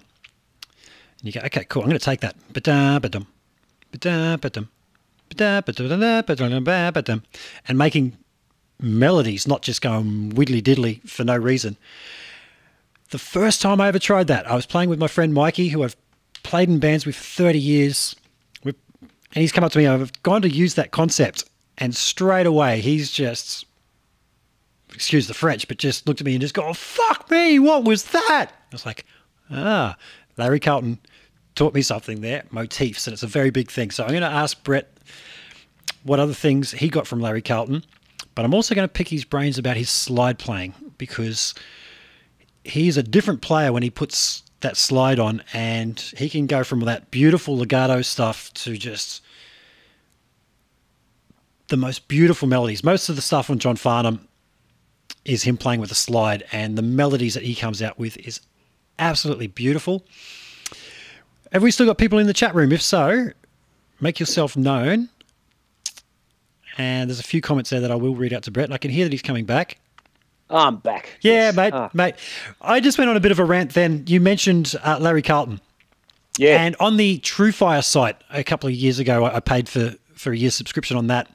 And I was just saying to the folks that he had a thing called blues motifs. And he explained his use of motifs of you're stuck for ideas, listen to the guys in the band. Someone will play a little doodly doo. And you go, thank you, I'll take that. And how that really opened up a melodic sense in my playing. Um, what is that something that you would use? And have you picked up anything else from Larry Carlton that you'd like to share with people? Man, well, Larry. So here's the thing. Um, Guitar Player magazine. Once again, the first issue I ever got had Jose Feliciano on the cover, and uh, which was kind of cool because I, I actually was a Jose Feliciano fan. My brother had his live album, Yeah. and so that that got heavy rotation along with everything else. And uh, but the other the other cool thing in that issue was the guy, uh, ah Barry, can't remember his name. He, he played lead guitar for the Atlanta Rhythm Section. Great guitar player, Yeah? beautiful player. Yeah, he was a real hot picker too, like a great sound, like. And then the second issue I got had Larry Carlton on the cover, and uh, and I remember talking to my brother-in-law Wayne. Wayne, Wayne McKay is a, my brother-in-law. He's a, a fantastic drummer, and Wayne's influence on me is profound. Like his album record collection is something I would just pour through, and you wouldn't believe some of the gems I found in there. Cool. And of course, he was a, he was a massive Crusaders fan. And he said, "Larry Carlton, yeah, it's Steely Dan, Crusaders. God, you know, come on, get into him." And so I just happened to be in the record store, uh, local record store, and here is the very first Larry Carlton album, the one with Room Three Three Five on it. And he's, that's the album he was talking about. Uh, and I think he just released Strikes Twice when he did this interview. So I found that one later. But yeah, this this album, I brought it home and put it on. And the thing that hit me about Larry was he's a guy with obvious jazz, heavy jazz harmonic sense, but with a rock tone Yep. And the ability to use a rock and blues sound and feel, but with just notes I'd never heard coming out. Not like that, not Yep. the way he did it. Yep. And uh, and his phrasing completely captured me. This is before I'd heard Allan and Scott Henderson and all these other people that would come along later on. But uh, I remember TJ and I were hanging out one day. This was like '92 when we were working on our first album together, and we. He said, "You know, I've never heard any." We were talking. I'm Larry must have come up again, you know. He said, "I've never heard any Larry Carlton." I said, "Oh, we've got to go. We've got to go up to Tower Records and get a get the album, you know." Yep. So we walked up to Tower Records on Sunset and bought uh, that album. Brought it home and put it on. As soon as the you know, as soon as the solo came on, he just looked at me and went, "Ah." He just realised I got your number, pal. Here's where all your stuff comes from, and yeah, it was it was pretty self evident that my phrasing was all Nick from Larry. Just Yeah, changed right. everything for me. Yep. So really, what I like I said, I I didn't have the brains to to go through Larry's harmony. You have to understand, like after those four lessons I took from Jeff here in town, I was self-taught. That was it. Okay. I it was putting the needle back and forth on all my LPs and ruining them. Yep. And I did. St- I studied classical guitar with a great player named Don Charlton when I was 17. I did that for about a year, and Don was great. He was a younger guy who loved uh, Eric Clapton, and and but he was he was great. He got me into classical guitar and taught me how to read music. I suck at it now, but I got pretty good back then. Cool. And I even managed to figure out a few John Williams, the guitar player, not the composer, Yep. a few John Williams pieces by ear, which is I still can't believe I did it. You know, It Wow. was- yeah, I learned Gavotte entirely by ear. Uh, took all day, and yeah, it was hard, but uh, sucked at playing it. But I did figure it out. But um, um, but yeah, I couldn't analyze harmony because I didn't know what harmony was. Unfortunately, classical guitar doesn't teach you about harmony. You're playing some of the best you'll ever hear, but you don't know what it is. You don't learn chord voicings. You don't learn the scales that go with those chords. I tried to find a jazz teacher, but there was none around. I, I looked, and there were no other players in town that could help me because we were all flying blind. We didn't know what we were doing, and um, uh, so I, I. It wasn't until I went to the states and met TJ that we were jamming, and he said, he said, "You really like playing in Mixolydian a lot?" And I said, "I do." And he said, "You don't know what that is?" And I said, "No, I have no idea." And he and he played me the scale, and I went, "Ah, the Larry Carlton scale." You Uh-huh. that was the one where I was trying to figure out how to play on Larry's song, Yep. and I went, "Well, it sounds happy," so I played a major scale, and I went, "Oh no, no, that, okay, so don't hit a D sharp, hit a D natural." So without realizing it, I learned how to target an interval and play modally. So, so that's how I thought. I thought play all the things you would play in E major, but play the flat seven. Okay. And uh, that's how my head works when I play music. You Yep. know. I don't play like if I play a. I don't play modes where I play a major scale in another key to match a chord. I play Sure. I play from the root of the chord and the, the sequence of intervals that sit in that chord. So, you know, if I play the altered scale, I don't play melodic minor a half step up. I play half step, whole step, half step, whole step, whole step, whole you know. Uh-huh. So I'm the See how my- I'm the other approach, whereas I'm thinking, well, that oh, that we're playing in B, but there's an A and an E chord in there, so really it's an E. I'm going to solo like I'm an E, but the root note that we're playing around is B. Yeah, so, they're- they're- so that's more valid. my yeah yeah They're all valid, and as long as you can stay in touch with melody, then then it's all good, you know. But it's just how my brain works. I can't help it. I keep getting drawn back to the tonic, and then I've got to start from there. And yeah unfortunately, I I, I can't. It's kind of one of these, and I'm no good at it. So yeah. And it frust- it does frustrate me. I wish I could do the other way, but uh, but yeah, Larry was Larry was the guy that really hit me with phrasing and also with the way he just we- weaved a line, wove a line through changes. You know, like it was. I thought, God, I'd love to be able to do that. You know, Well, it's funny because uh, I mentioned to you I'm, I'm good friends with uh, Louis Shelton, and he was around one time. We were working on a little video thing for him, and we well, Larry Larry spoke volumes about Louis. you Yeah, know, they're, they're good friends. And we watched a little video on, on Larry, and he was talking about his approach and how, to me, it was very mathematical. And I remember turning to Louis and going, "Is is this how you approach things?" And he just looked at me and said, "Uh, uh no, totally not." He's just sort of using his ear, and um, yeah, he said, "Nah, man, that's too much thinking for me." But yeah, I wanted to bring up the slide playing for you because as much as we saw in that little clip that I played earlier, your chromatic, your legato, your all that type of playing is just amazing. With Farnham, most of those iconic solos were with slide guitar, and it seems like almost when you're given, I'm going to use the word restriction. It's probably not a restriction, but it's just a, another medium to play with of having a slide on your finger man, the melodies you come out with those solos are just beautiful, man. Just how did you get into the whole slide playing? Was that something that came Um, naturally? Oh no, No? I don't think slide. I don't think slide playing comes naturally for anybody. I sound like a I dead remember- cat. I sound like a I dead remember, cat. I remember reading a Duane Allman interview, and he said that when he first started doing it, he said the rest of the band would look at each other and go, "Oh no, he's going to do it again." And I thought, I thought, well, there it is. You know, if the best in the world, one of the best that's ever lived, went through that, we all go through it. So, yeah, I, I remember watching Countdown back in the day. I, was, I couldn't have been any more than about 14, I think. And Little River Band had just released a song called Every Day of My Life, and Rick Formosa was playing this beautiful slide.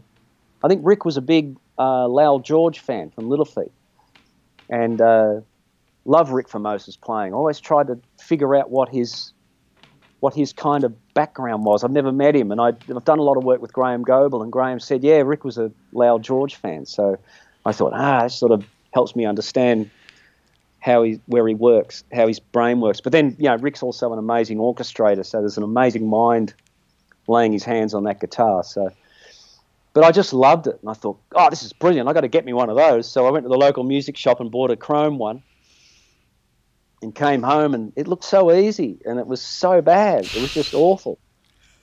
And I remember I just sort of went, well, that's the end of that. Threw it away, you know. And much later, I was talking to that guy I mentioned before, Glenn Quill, Quilly. And uh, Quilly was, uh, he's about 10 years older than me, and he introduced me to some of the greatest stuff. Like Quilly introduced me to the Blues Breakers album and, and Allman Brothers, and, you know, so many great things came from talking to Quilly. And he said, "Well," he said, "Of course you sound like crap." He said, "Your guitar, you got to tune your guitar to a chord." And um, because I was playing the Strat with the whammy bar, I had to buy a, a cheap Les Paul copy, and I tuned it to open. I think it was open A, but it, no, I tuned it to open E. That's right, open E, and um, and that was much better. And then, of course, I uh, saw this live clip of Joe Walsh. This is before I even bought the guitar. I saw this live clip of Joe Walsh doing Rocky Mountain Way, where he took the regular guitar off and put the slide guitar on. Uh huh. And that's when I noticed Joe, Joe wore it on uh, his second finger, the finger. Okay. And uh, and I just thought, okay, well, I guess that's the finger you wear it on, because I think Rick was wearing it on his third finger, but uh, that's why it ended up on this finger. And um, so I was playing in open E, and I really loved that that relationship between the second string and the third string, where you have the uh, it's a th- major third fifth interval, you know, uh, which is because the the G strings a half step up kind of thing.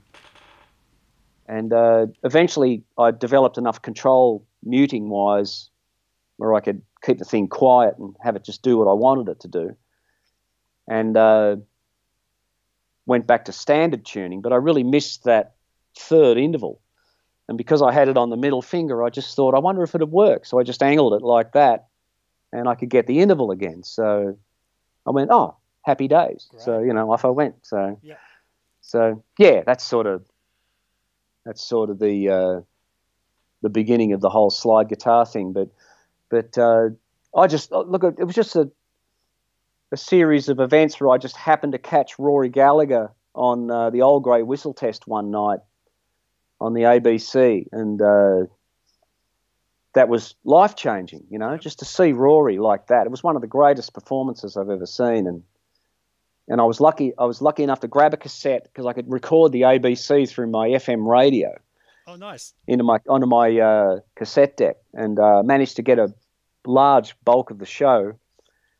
And yeah, I just that lived and breathed that for decades. I mean, I I just love Rory. I just did a on my YouTube channel. I just did a, a version of Walk on Hot Coals as a sort of a tribute to Rory. So, Nice so one. yeah. Nice one. So you mentioned that different interval. I, I went to use that finger, but you said this one, and angling it somewhat to get different intervals that most people wouldn't get. Did that Yeah, take you can a get- while to, to get that down?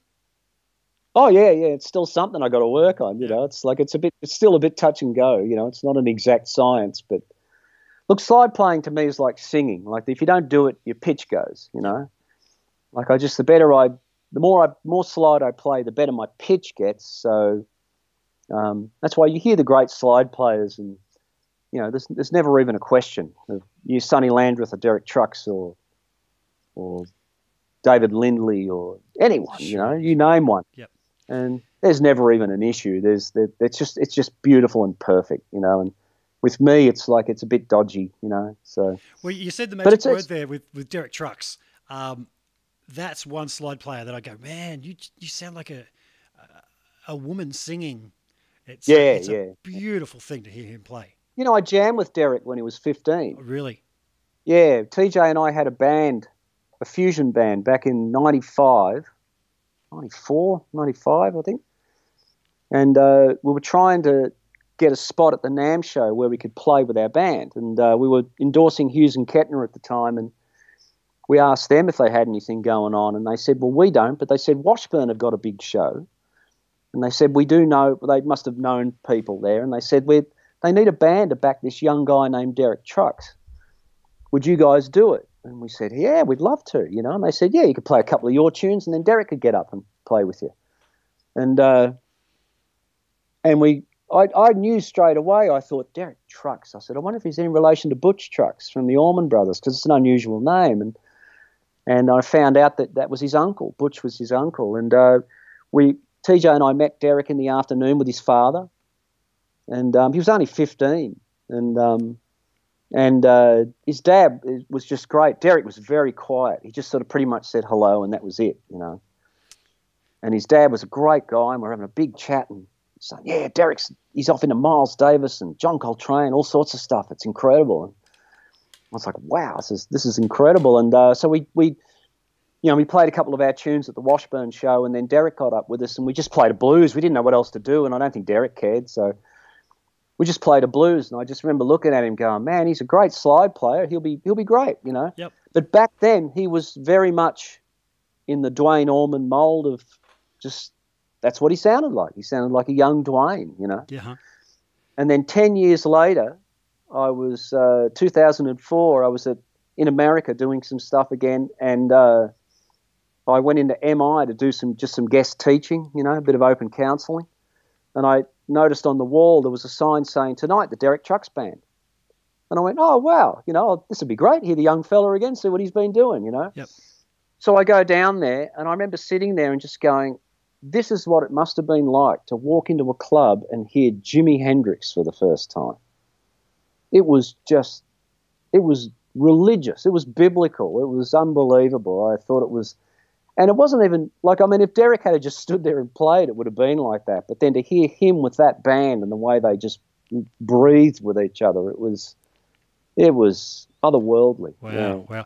So, Yeah. Brett, Ever since, ever since then, I've been just a, yeah, just a Derek Trucks disciple. So, yeah. Brett, before we started, I, I told you that I'm having issues with my interface that decides to go up and down without me touching anything. You, you did see me change the battery in my camera just before, but folks, uh, thank you for letting me know that my mic dropped. Is that any better? I know there's a slight delay before you can actually let me know, but I'm looking. Sound fine to It me. sounds fine to you? Yeah. Yeah. Yeah, mate. This is the last time I'm, I'm going straight down to the, the shop and getting a new interface. There's nothing in the stores at the moment because of the current situation, which has been very frustrating. That's why I can't get a Yeah. battery adapter for my camera. Uh, but until anybody lets me know any differently, I hope I'm not distorting now because that would really piss me off. But just um, you're talking about Derek being so good at a young age, and it's like Joe Bonamassa. Like I knew of him when he was 14 years old. A lot of people, if you've got it, you know it at that young age. Now it's distorting. I'm being told. Okay, that'd be right. Okay, how's that, Linko? I'm just going to go back a bit. Ba ba ba. It's really annoying. Really annoying. Hopefully that's okay. Keep letting me know, guys, as, as I'm talking because it's been a bane of my existence lately. Is my little interface here.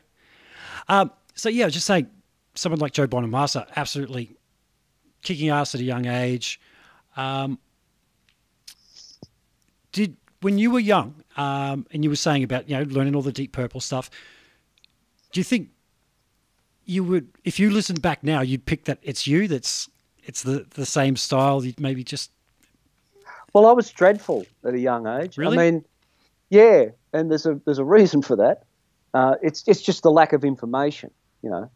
Um, I remember picking up Juke magazine. I don't know if you remember that. That there were two trade papers around when I was young, Juke and Ram, and they were they were the just your standard Australian rock trade papers, and they told you what was going on out there in the world.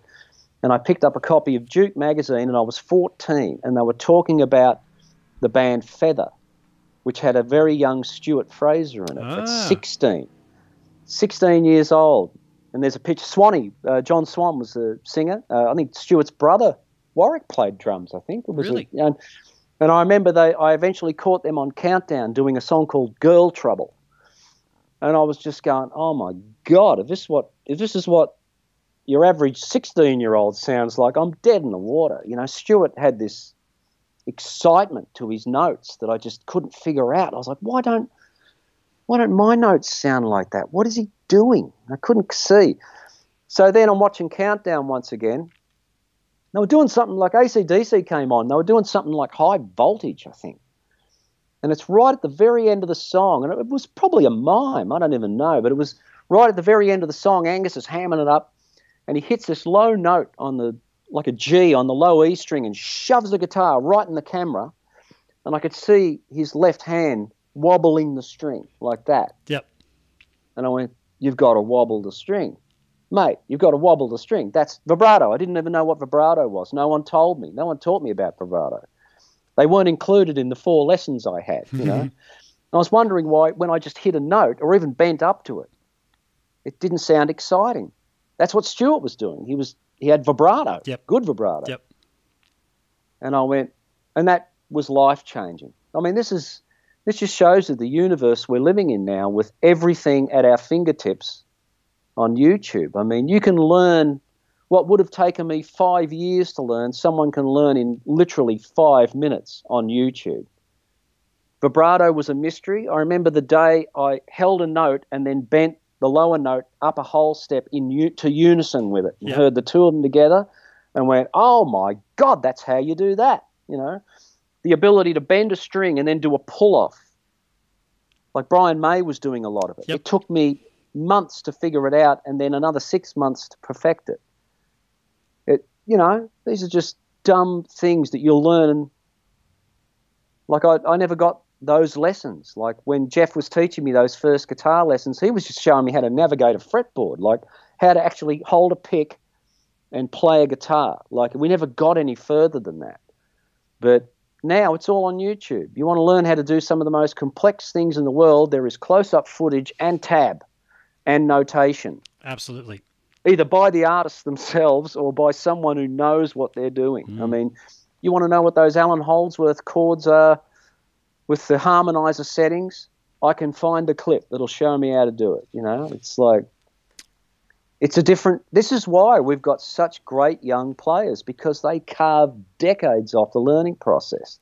Whereas back then for us, it was like needle, LP, ruining, scratching, unplayable, dead, and then oh, there's just a shot that there's going to be some sort of music on one of those two channels I can get here in the bush, you know, and I might get to, and it was usually Countdown. I thought I might get to see something. Remember the first time Van Halen were on Countdown doing "You Really Got Me"? I'm sitting there like this, waiting through every horrible new wave, rotten disco song, hmm. and then all of a sudden, out of nowhere, this guy's standing there playing this Explorer, and I'm going, "What's this?" And then by the time it gets to the solo, I've caught this glimpse of something. Something happened, Yep. you know, that involved this. And then it was gone. And I went, they repeat this show next Saturday. So I had to wait till next Saturday, and I'm sitting there with my cassette player, and I recorded it because I didn't even know what the band was called. I didn't even catch their name. Yep. And uh, so I've recorded it, and I've looked at it, and then I've gone into town and bought the album, brought it home, and now I've got Eruption to listen to, and I've just had to sit there and go, how would he do it? How would you do that? It had something to do with this hand. Yep. And I nutted it out, you know. Whereas, yeah, it's like the the age we live in now. You want to learn anything, you just go look it up. I think the problem with it being so accessible now, though, is that back then, when we were trying to work stuff out ourselves, we weren't getting it exactly the way they were doing it. We were coming up That's with our own thing. Whereas now Yeah. everyone's like, oh, no, no, he uses this finger and he anchors this or whatever. Well, but what's you? Where, Yeah, where's you? right. You know? So, it- and you is and you has got to be contained within two bars. It can't be like, oh, I've got this, you know, I've got this technique where I play with my nose, you know, like I'm um, or my elbow, or it's not about that because that'll that gets you through one thing, you know. It's got to be in the in the touch, in the the way you touch the instrument, and the way you choose the sound that expresses you. Like, like I'm so lucky that people have told me they can hear me within ten notes, Yeah. you know, five notes. and like- that's so hard to come up with that it's, identifiable thing. It's, it's the thing. It is, It is the absolutely. thing. Everything else doesn't matter. Um, it doesn't matter how many chops you've got. Yeah. It doesn't matter how fast you can play. In the grand scheme of things, without that, you just, you know, you just you're just a you're a walking gimmick, Hmm. you know. And I'm sorry, that is the hard truth of it. And the sad thing is, I believe it's in everybody. I've sat in a room at MI with 10 guys in a room all jamming. And I've said to them, I remember saying to them all one day at the end of our little session, I said, you know, I could pick every single one of you guys in a blindfold test just based on your vibrato, hmm. just based on how you play into a note and out of Yep. it. Yep.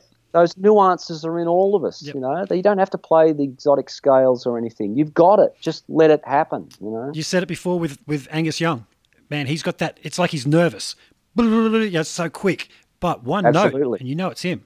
You know it's Angus, yeah. My first guitar heroes, Hank Marvin was the first thing that I, I started learning to play, but then Mark Knopfler, the whole Brothers in Arms era. It was around Sure. about the time when um, I saw you on TV with doing the, the Whispering Jack concerts. Well, I mean, I, I got it. Sultans a Swing. I got it then. Man, so, he you plays know. one note, and I just go, "That's Mark Knopfler." Um, Yeah, sure. Man, I, I interviewed Rick Brewster the other day, and I kid you not, about an hour later, I went into JB Hi-Fi and I walked in, and there was a solo playing on on the stereo, and I didn't know the song, and I went, "That can't be Rick Brewster. That sounds just like Rick Brewster." And then Yeah. the, the vocals came in, it was Doc Neeson. I went, "Oh," and it happened to be a a best of. Well, I mean, my uh, my cousin's band, uh, well, back in the back last year when there used to be gigs, you know, um, they they just play in one of the local pubs, and they're a really good heavy rock band, and they they play a lot of Angels tunes, and sometimes I'll fill in for them. And yeah, one of my greatest pleasures is whenever they play an Angels tune, they get to play one of Rick's solos Mm. because they are like they're just majestic compositions, all in all in all in themselves. You know? Absolutely. They're just they're so beautifully written Yep. that you know it'd be you just do the song a disservice to not play them. Yep. You know, I, would Yep. Be I consider it sacrilege to improvise something. Why would you? Mm. You know, it's like so yeah. I did say that to Rick that there's no way that I could play No Secrets, for instance, and and not play that solo. I feel like feel like playing something and not playing George Harrison's solo. exactly, How could you exactly. Yeah. So- yeah. And he was saying that that comes from singing, singing out Sure, loud yeah. what he wanted to hear, and, and running with that rather than trying to show off chops. Which Yeah. there are guys who can connect the dots. You can have beautiful, the right chordal tones and everything, and I, and I don't mind it when there's that bit of liquid in between, or you know, the string lines in the '70s on TV shows was a classic for it, where you had the yeah to get to Yeah.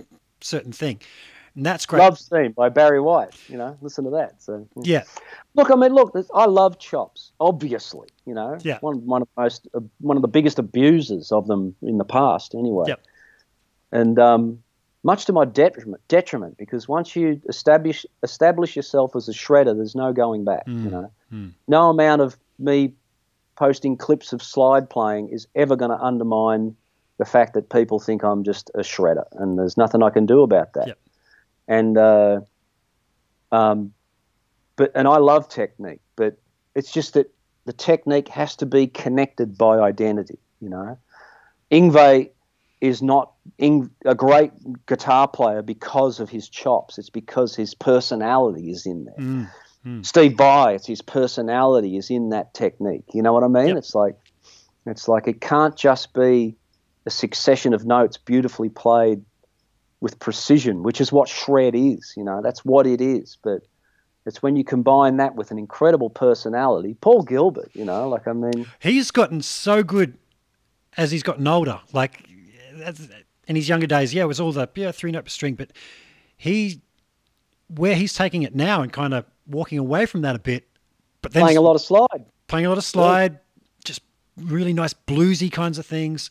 But then knowing that he's got that to fall back onto, that at any Sure. at any time he can just rip your head off. Yeah. um, Vicious right hand. yeah. mm, mm. Uh, uh, But no, it's just I don't. I don't mean. I, don't mean to, to sort of sa- say it in any way like the, the chops are bad. That's ridiculous. You know, the more technique you got, the better. Man, I love watching these guys play that have. But they've also got personality. That's what I'm saying. You've got, to, and that's just as simple as sitting back and letting it come out. You know, like you've got it in you, just let it happen. Phil Buckle was the guy.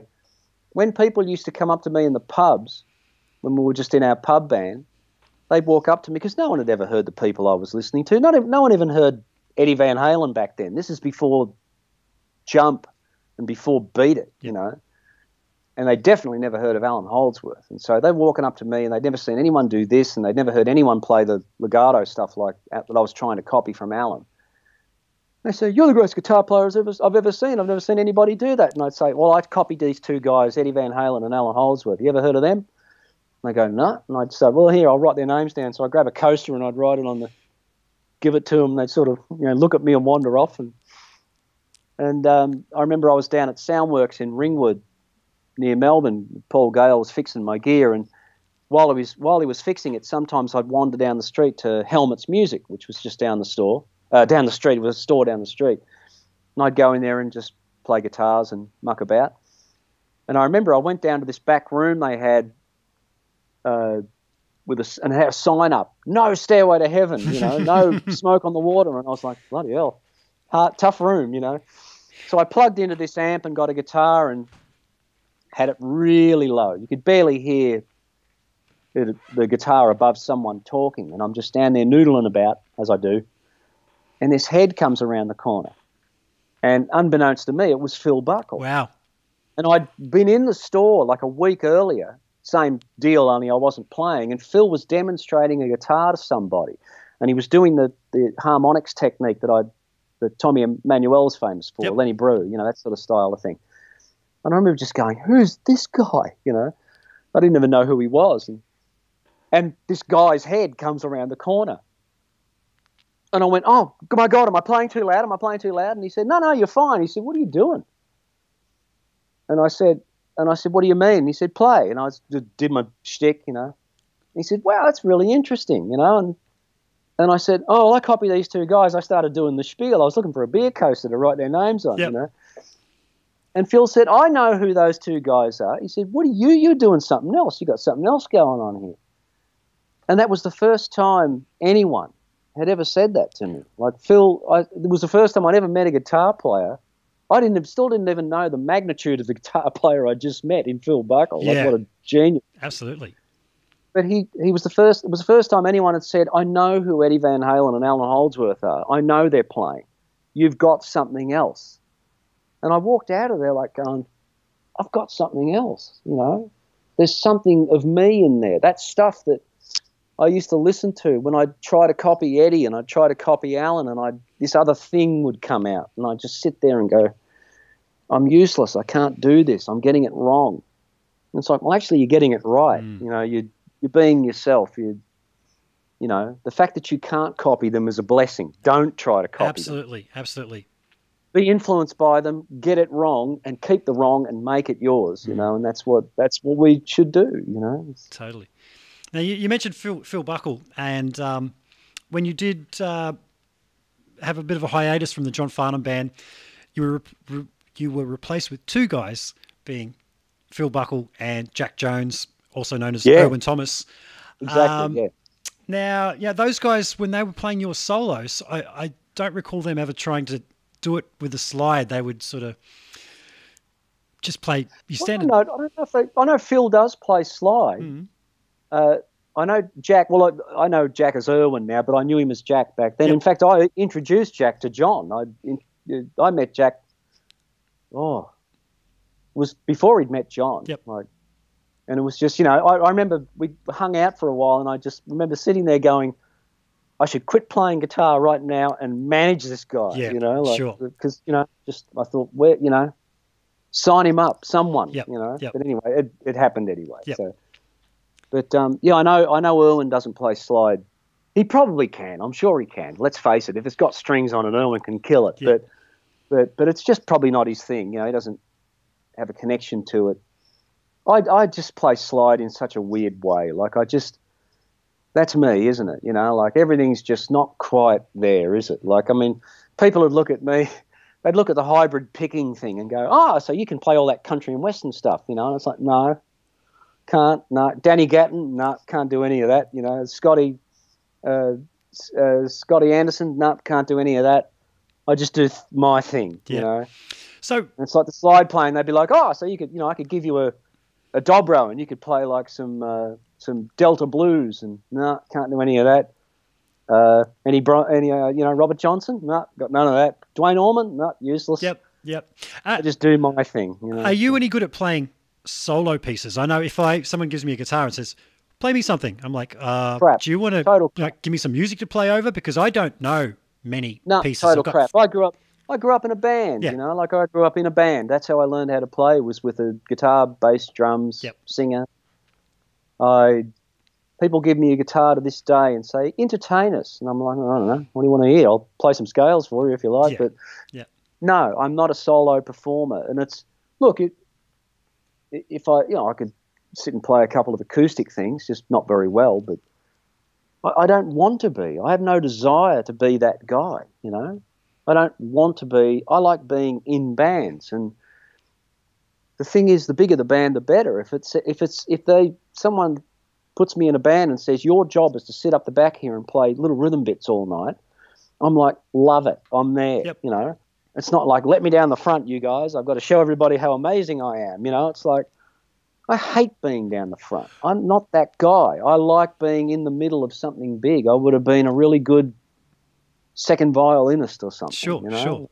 And I love being part of a big picture. it's funny you should say that because um, I had the weirdest day the other day where uh, I mentioned I went into JB Hi-Fi and they were playing the Angels, and all that day it seemed everybody that I had been interviewing over the last few weeks, couple of months, their music was just following me everywhere. And I went to a friend's place. I just got my, my new laptop, and it was like, oh, you've got yours, I I got mine. We can hang out and keep working on stuff.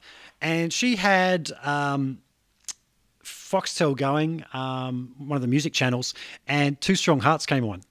Um, and there's you, well, A, filmed on the Gold Coast, uh, which is where I'm from, and out the front Yeah. of the Miami Ice. Miami Ice. Yeah, which is now gone. Ice, yeah. That's been knocked down. Oh, is it gone? It's gone. Wow. That was an that was been there since I was a little kid. I, I always remember it being there. But um, there's now a, a residential high rise there, which is called, funnily enough, Miami Ice. It's still called Miami Well, they Ice. kept the They kept the name, yeah. But what got me was in that you were standing behind the drummer, Angus. You weren't down the front going, "Hey, I'm you know, I'm Brett said, you know, check me out down the front." No, just No, like no. you were saying, you you, well, everyone else is sort of not vying for the camera, but you were almost shying away from it, quite content to hang behind Angus. I, I mean, I, look, I will do it if it's required because a lot of times it is required. It's like you know, you've got to you've got to go down the front and do this, and and then I've done my own gigs where I, you know, it's been me fronting the show sort of thing. Yep, You know, if yep. I may say that. And look, it's fun and everything. I'll do it my way. I'm just a bit goofy and and how you going, you know. But uh, but yeah, I, I I I have no desire to do it. If I can do it and, and it's effective, then that's fine. And I'm happy to do it and I will enjoy it. But it's not a driving ambition. Like I, it's not like I have to be, I have to get all the solos and I have to do this. I, I actually did a tour with Paul Stanley many years ago, back in 2008. Yeah, well, Paul Mirkovich, the keyboard player from the Nelson Band, a uh, bit of a long story, but hey, we've got time yep. it's uh, you know, um, Paul was uh, on this show called Rockstar. Remember, INXS did a show where they were looking for a lead singer, and um, and uh, they had this incredible house band with uh, uh, my friend Rafael Moreira. Moreira was playing guitar. I met Rafael when I was at MI, and um, Paul was the MD of the house band, and they were just ballistically good. And they did a second one with uh, uh, Gilby Clarke and Jason Newsted and someone else I can't remember. And uh, and um, oh, Tommy Lee. That's right. How could I forget? And uh, Paul Stanley was watching this show, and he said, "I didn't care about who they were looking for. I just wanted the house band." You know, Yeah. he grabbed the band and used them to record an album, and they had a fantastic rhythm guitar player whose name I cannot remember, and I'm embarrassed to say I can't remember his name because he was a gun player and an incredible singer. And he couldn't do it this Australian leg of the tour because he had to do something else. And Paul asked me if I'd do it. Cool. And um, I was Paul Stanley. I got to say, is one of the nicest people you'll ever meet. He's just a beautiful guy. that right? Really, and lovely guy. Yeah, just a just a, an absolute legend. Just wonderful fella. And uh, prior to this, when I was learning the material, I was in England doing some guitar clinics. And uh, I did one in in uh, uh, I, w- one where I met up with Paul Cornford and James Cornford, father and son of Cornford Amps, you know, and, and um, we went into London that night. And I said, "Is there any chance?" Because I knew they knew Guthrie, of course, because uh, Guthrie was using the Cornford Amps. And I said, "Can we hook up with Guthrie?" And they said, "Yeah, he's in town." So it was great. I got to meet Guthrie Oh, nice. and oh, it was brilliant. We went out and had a curry and got hammered. It was just fantastic. And and I remember Guthrie said, "So what are you doing? You know, and what's going on?" I said, "I'm going to do a, a tour with Paul Stanley of Kiss." I said, "Yeah, I'm playing rhythm guitar." And Guthrie said, "You're playing rhythm guitar." Did someone miss a meeting?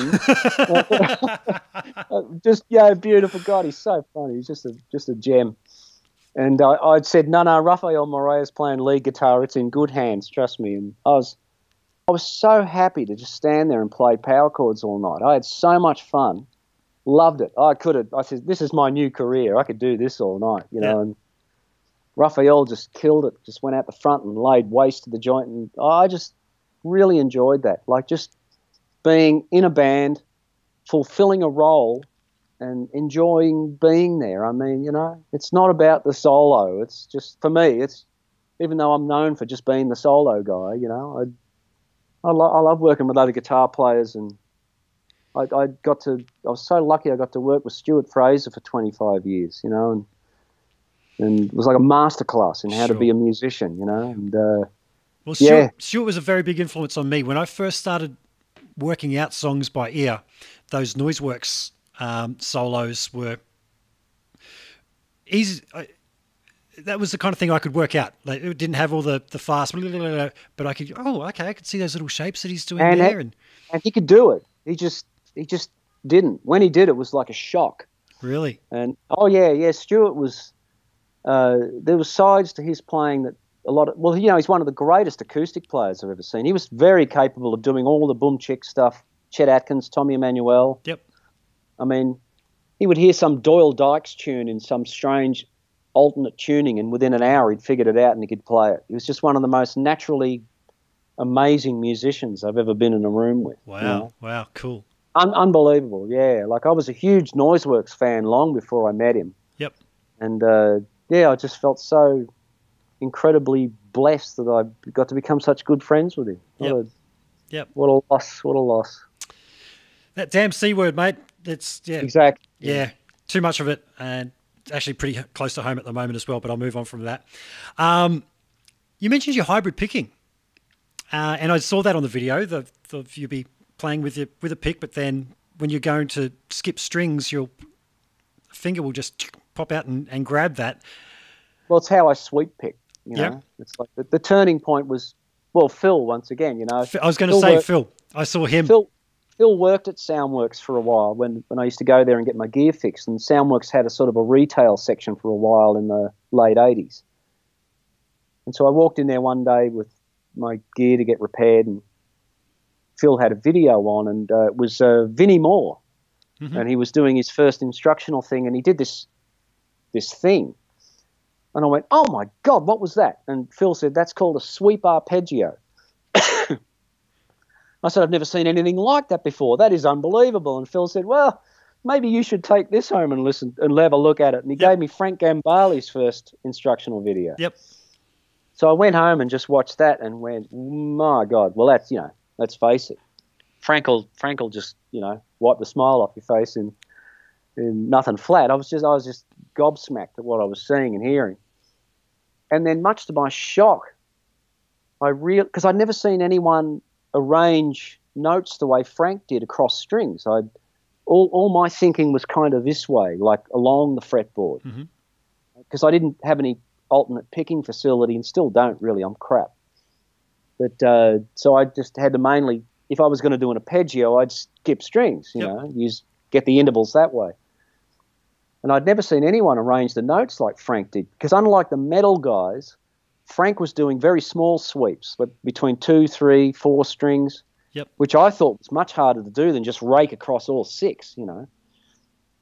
And he was also using scale lines, like I mean, using that technique to play scales. It was ama- amazing. I'd never seen anything like it.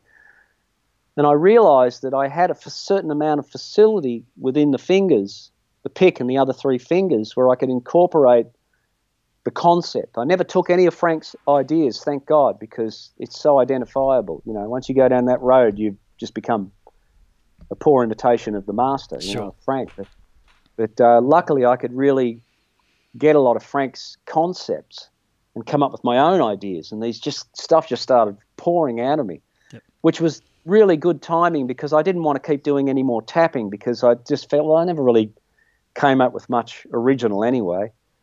And I just met TJ, and I thought I'm going to stand there with one finger poking around like when I'm standing next to this guy. And uh, and then it was lucky because after a, about a, a few months of working on that particular angle, I did an album. I was in the states by now, and I did an album called Centrifugal Funk, where I got to play with Frank and Shawn Lane. I had So- that album. yeah, so I got to meet I got to meet Frank. I was at the studio uh, this beautiful studio out in Costa Mesa. I think it was called, think it was called Fast Forward. I think it was where Allan Holdsworth recorded a bit of um, the uh, uh, Metal Fatigue album Okay. and uh, used a beautiful 50 watt Marshall there that was their in house amp. Oh, I'd love to have that amp now. I'll tell you, that was a good one.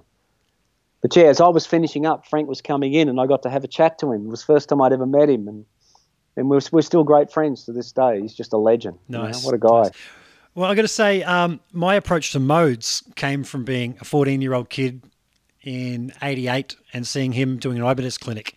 And um, yeah, his approach to it, where he played something, he played the chords, same three chords, just in different sequence, and landing Yeah, on a different yeah. one and saying, What key is this? And people would go, Oh, that's in G, or that's in D, or that's in A. And he said, Ah, but they're the same chords.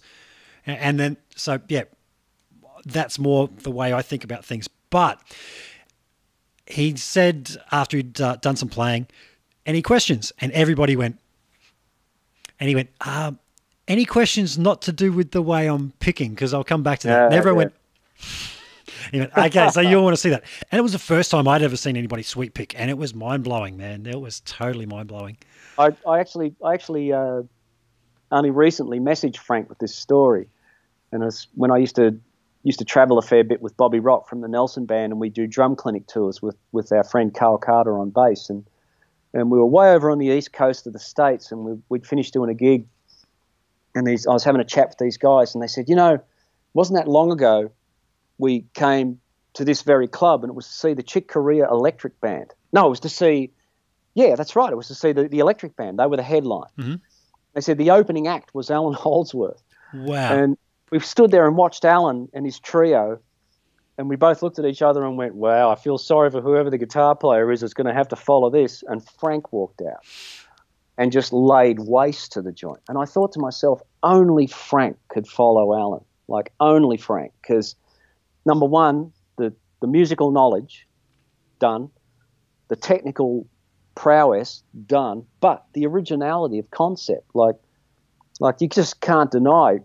Frank has just got one of the most original approaches that you could possibly come up with. Nobody sounds like that, Absolutely. and nobody plays like that. No Yeah. wonder Allan loved him so much because it's just, you know, it's just the same thing. I bet Allan would have thought, God, look at that. I never would have thought of that. Like I mean, something completely original, and uh, and yeah, that's the that's that's yeah yeah Frank. I just out of nowhere, out of Canberra, just you know. Yep. Frank said he had the, he had that choice of I'd either go to a uni in uh, uh, some sort of conservatorium in Sydney, or I could go to GIT, and he chose GIT, and the rest is history, as they say. Nice, nice. I actually did send a, uh, a message to him through his website asking if he'd like to come on. I haven't heard back yet. It'd be nice if he. Oh, I hope you get him. yeah, that'd be great. Just- I'm just going to do. Incredible teacher. Yeah. Absolutely. I'm just uh, asking folks that are still listening is if the audio's still okay. As I said, I have had some issues with my interface going from loud to quiet, etc. along the way.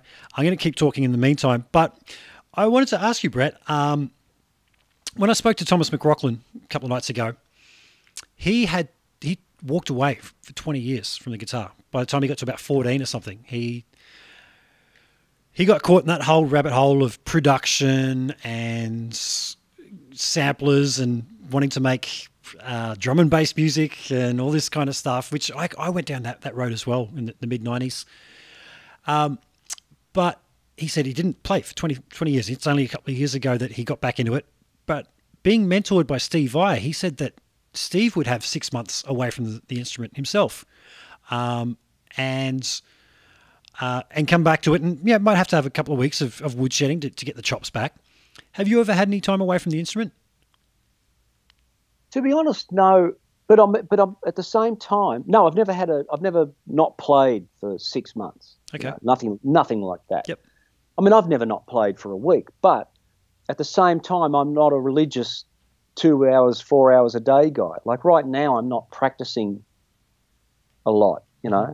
But I, when I pick the guitar up now, it's I'm very, very specific on on what I'm thinking about and why I'm even grabbing the thing. You know, I'm it's that interval thing. Like a lot of times when I pick it up, I try to challenge myself to, especially with chords, to hear chord movement like start on one note and then build a chord from that note, and then from the next note build another chord from that note. So small triads, sort of things like that.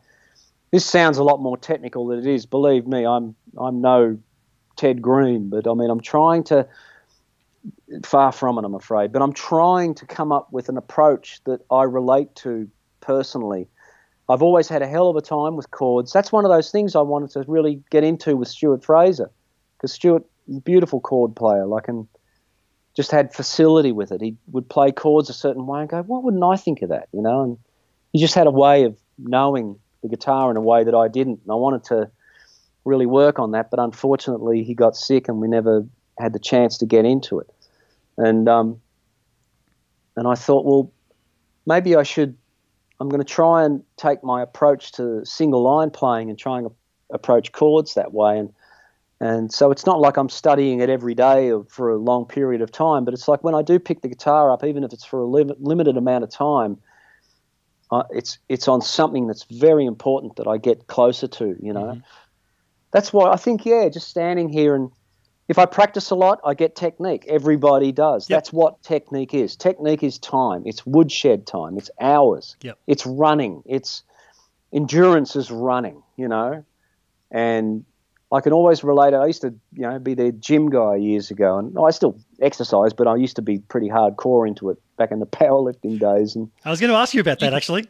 Well, I mean, I was just I never played any sports, and that was the sport I got into Yep. with my friends. We got into powerlifting. You know, Yep. it was fun, but um, hurt, but it was fun. But uh, but you can relate it back to physical exercise. Like it's time spent, effort expended, rewards earned. That's what chops are. You just shove yourself in a room, and you play, and you will get better technically. Yep. But it, unless you're really side by side working on something conceptual, they don't grow. You, you'll you'll get better at playing the same thing over and over again. But in the end, I just end up all dressed up with nowhere to go. If you know what I mean, you know. Yeah. It's like it's just, and, and like I said, that I see young players, players young enough to be my grandchildren, that are technically so far beyond what I'd ever be. I think there's got to be something else for me. You know, can I do something else? Like the slide playing, just to me is where I feel like I've got the most originality. This Rory Gallagher thing I just did, um, it was, it's quite funny. You know, it's like uh, I was I was working on a bit of thumb pick stuff because I never played thumb pick guitar before, and I, I was fascinated with how the uh, blues players do that whole thumb thing.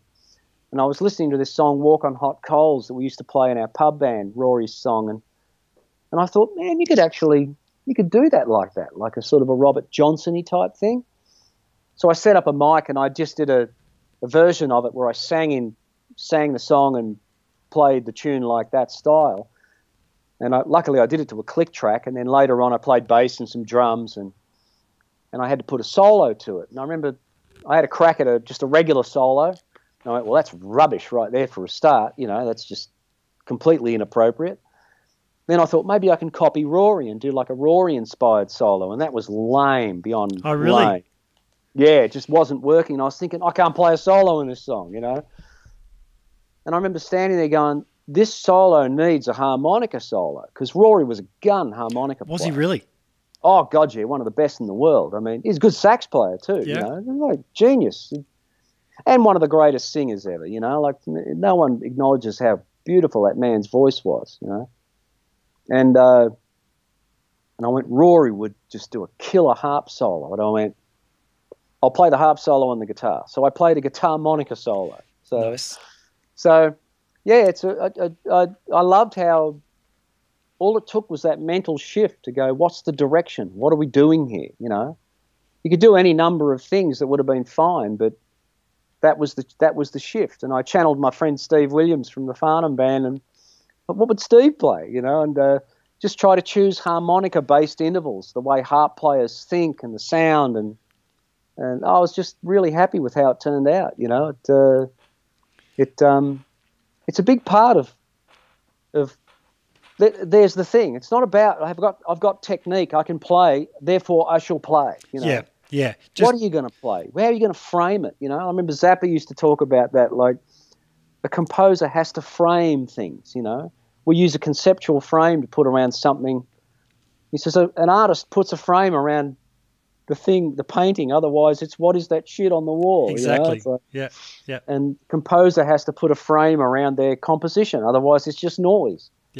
And yeah, I had to put a frame around this thing and go, well, it's a solo, but what's it going to be? How's it work in this song? And I was really happy when I did it because I thought, God, that's that's the big part of it right there. It's not even the the fact that I was happy that I was able to play something. It's the fact that I even came up with an idea.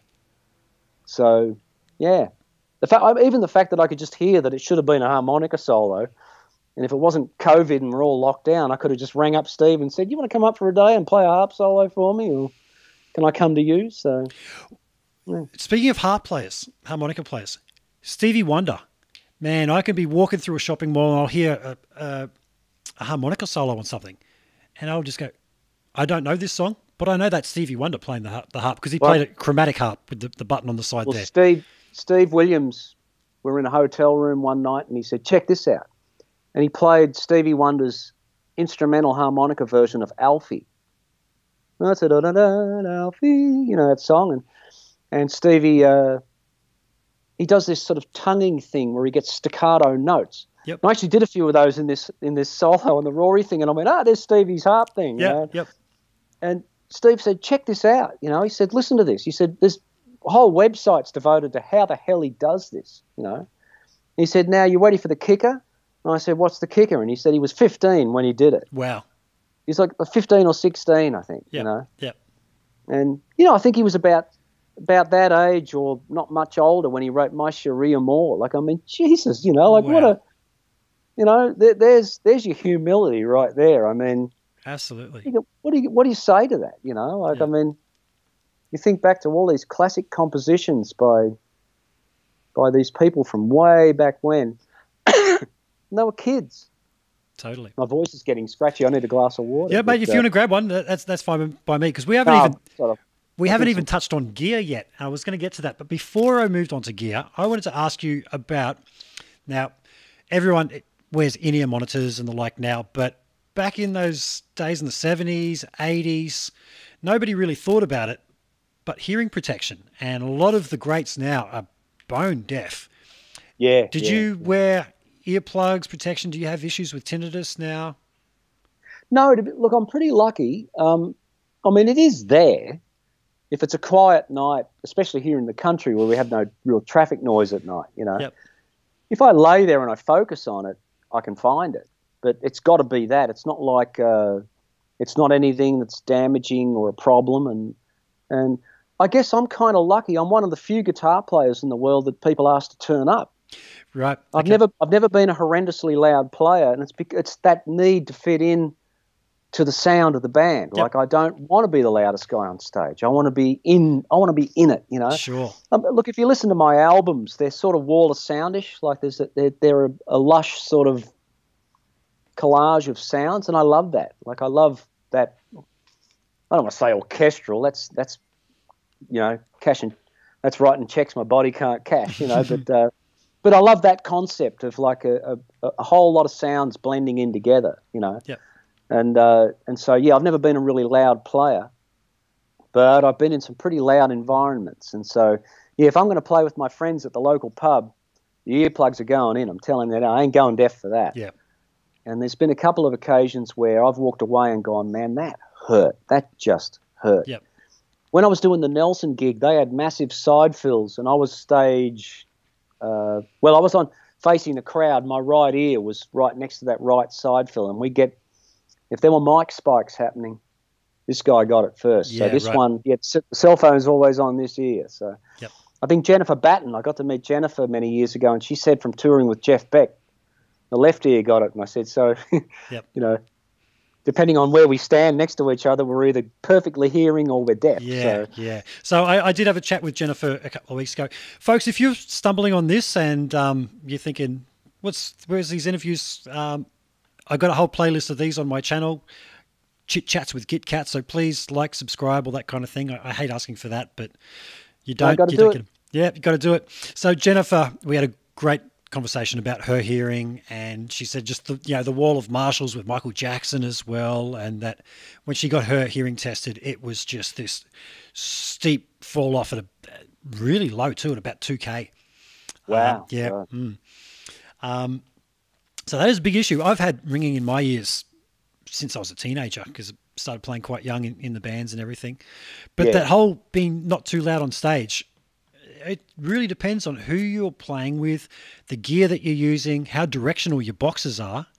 I've always liked to play in stereo, not because of I need you know have two boxes. I'm loud. It's no, so I don't have to be as loud. I can angle them a bit, and I got more spread. Yeah, exactly. Yeah, Mm. yeah. But I do realize um, there's a you, you might be aware of a show called Absolutely 80s that gets around Australia, which is well the guys from the, the 80s. It's run by Scott Carne from Kids in the Kitchen, but you've got Oh, yeah. yeah, Brian yeah. Mannix, um, Yep. all those guys. So I, I'm the Queensland guitar player for that. And depending on who's singing at the time, I'm drastically different on stage in terms of volume. Scott Yeah. generally starts it off and he likes it down low, just sitting in the mix. Then you'll get Brian Mannix, Uncanny X-Men, walk out. And the first thing he does is just look at you and he goes, fucking turn it up, mate. And you say, okay, okay, there it is, yep. Uh, and then Scott come back out. And then um, Sean Kelly's pretty easy, whatever's going. He's a, just a very cruisy, mellow guy. But then Dale Ryder just can't get enough from Boom Crash Opera. He's just like, Yeah, and he'll stand right next to my rig and he's just like, more, more. And I'm like, Yep. Dude, that's I'm past six and on a tube amp on this on my Friedman, it's not getting louder, it's just getting more compressed. So it's it really depends on who you're playing with, huh? Does, yeah, yeah. A lot of uh, John Stevens loves it loud. Yep. Uh, Jimmy Barnes, louder the better. You know, it's like, uh, well, John's John Farnham's uh, been using in ears exclusively now for since about '96. You Really? know? So it's really irrelevant to John. You know, we we don't use uh, in ears on the the singers are all on in ears. Mm-hmm. But on the, the live gigs, we've been doing a lot of Red Hot Summers and Day on the Green stuff. So a lot of times we rock up to these shows and we haven't even seen the stage until we walk on. There's no not even a line check. Yeah, right. Um, and we talked about this quite a few years ago and just said it's safer if we just use wedges, just regular monitors, because uh, there'd be too many people yelling at poor old Adam, our sound guy.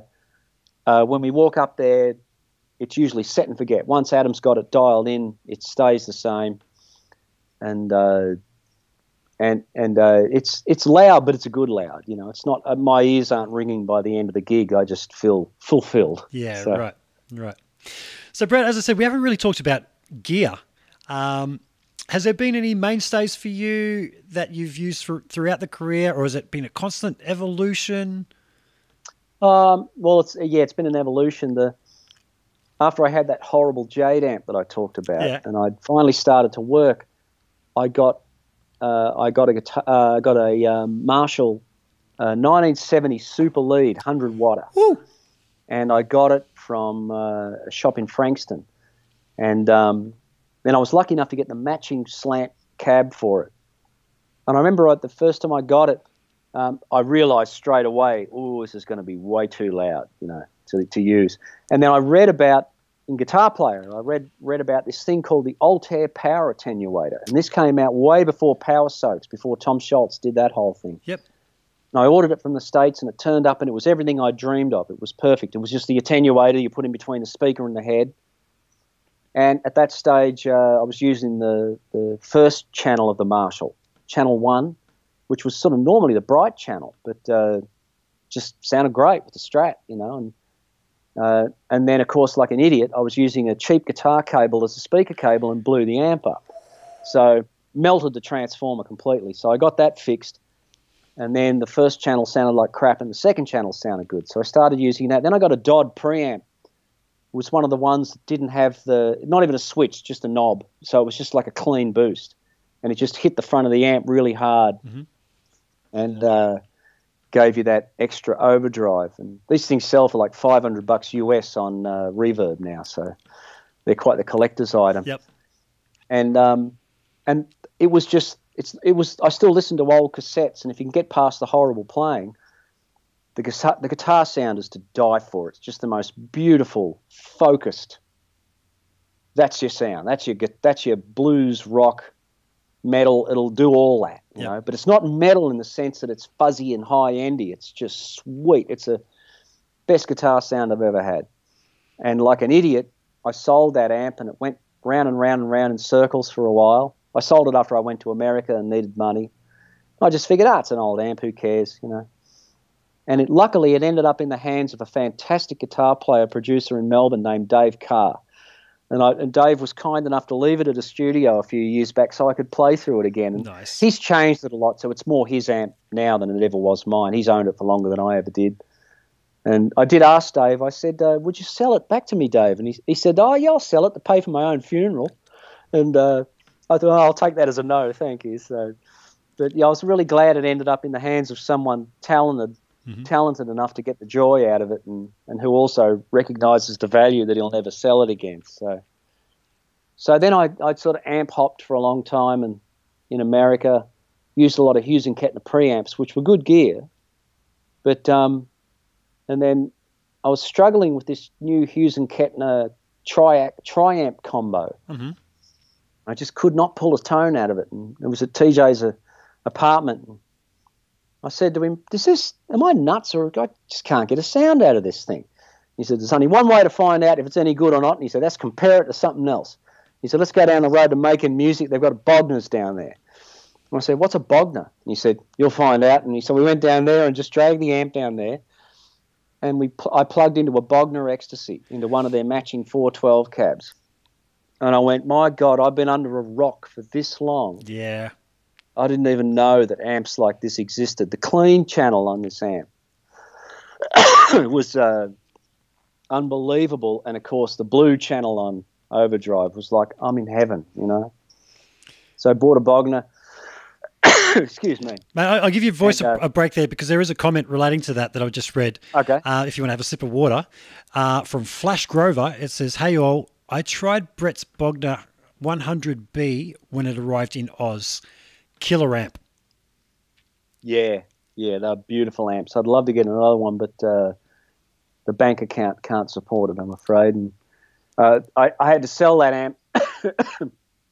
we needed a septic tank, so I'm afraid the amp had to go. So oh no, you know, when you build a house, everything everything must go. So someone's got a beautiful Bogner that they got at a bargain price, and if you're out there watching this, uh, I hate you, and I'm coming for you. Okay, so you know you got a killer deal on that thing, and I'll, you know, if you're suffering due to this lockdown, let me know. I'll buy it back from you. So, oh man, should never sold that thing, but. uh but you know, hey, they're always making them. That's why I looked at it. Like, you know, you can always buy another amp. You know, I mean, there's Friedmans, there's Suhrs, there's Bogners, Yep. there's this, that, and the other, and you know, they're out there.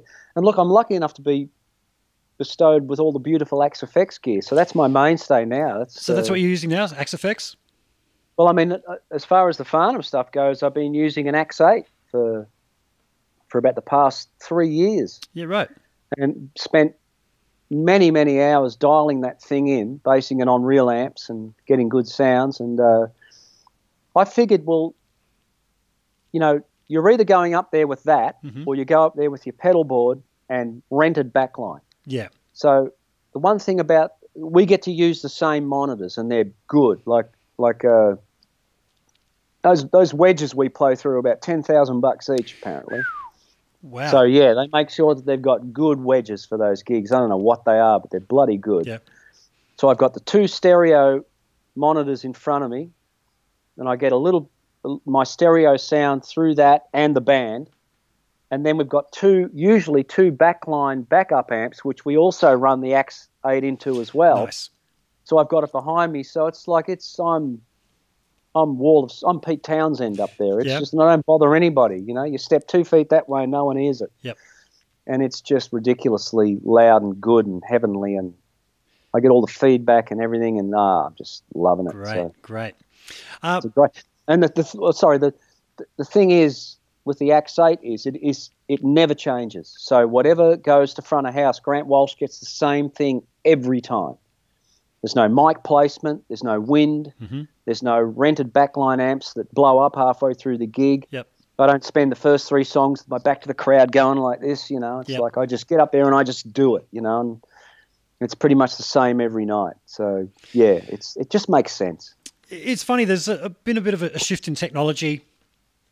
Uh, as I mentioned to you, I've known Dave Leslie for a very long time, and I was using a Kemper when I was touring doing the uh, the Queen tribute thing, and um, I remember mentioning that to him, and he said, "Oh, I've had a you know, played one in the shop. It's it's not the same." But then he had a bad experience doing a multi guitar player night where he had a backline and an amp that just let him down.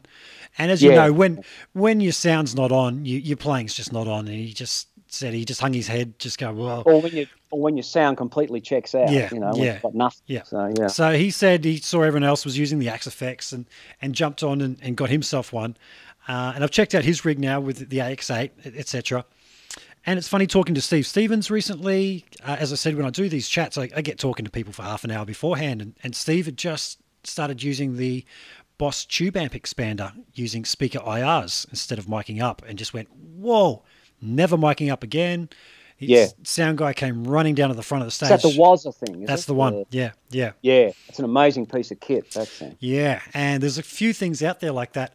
Uh, have you heard of the uh, Bluguitar Amp One as a, a Yeah, Thomas Thomas Blug. Yeah, Thomas is a met Tom- lovely mate. He's a lovely I chap. met Thomas when he was when he was working for Hughes and Kettner. Okay. He used to work for them. He's probably Thomas was probably one of the guys that implemented the red box technology. That was Sure. the- they were they were years ahead of the curve with that. Yep, You know, with yep. the speaker sim in it and everything. And so yeah, Thomas is a he's a gem. Yeah. Absolutely, that's what Jennifer Batten's using now is the the, the Amp One, and um, Yep.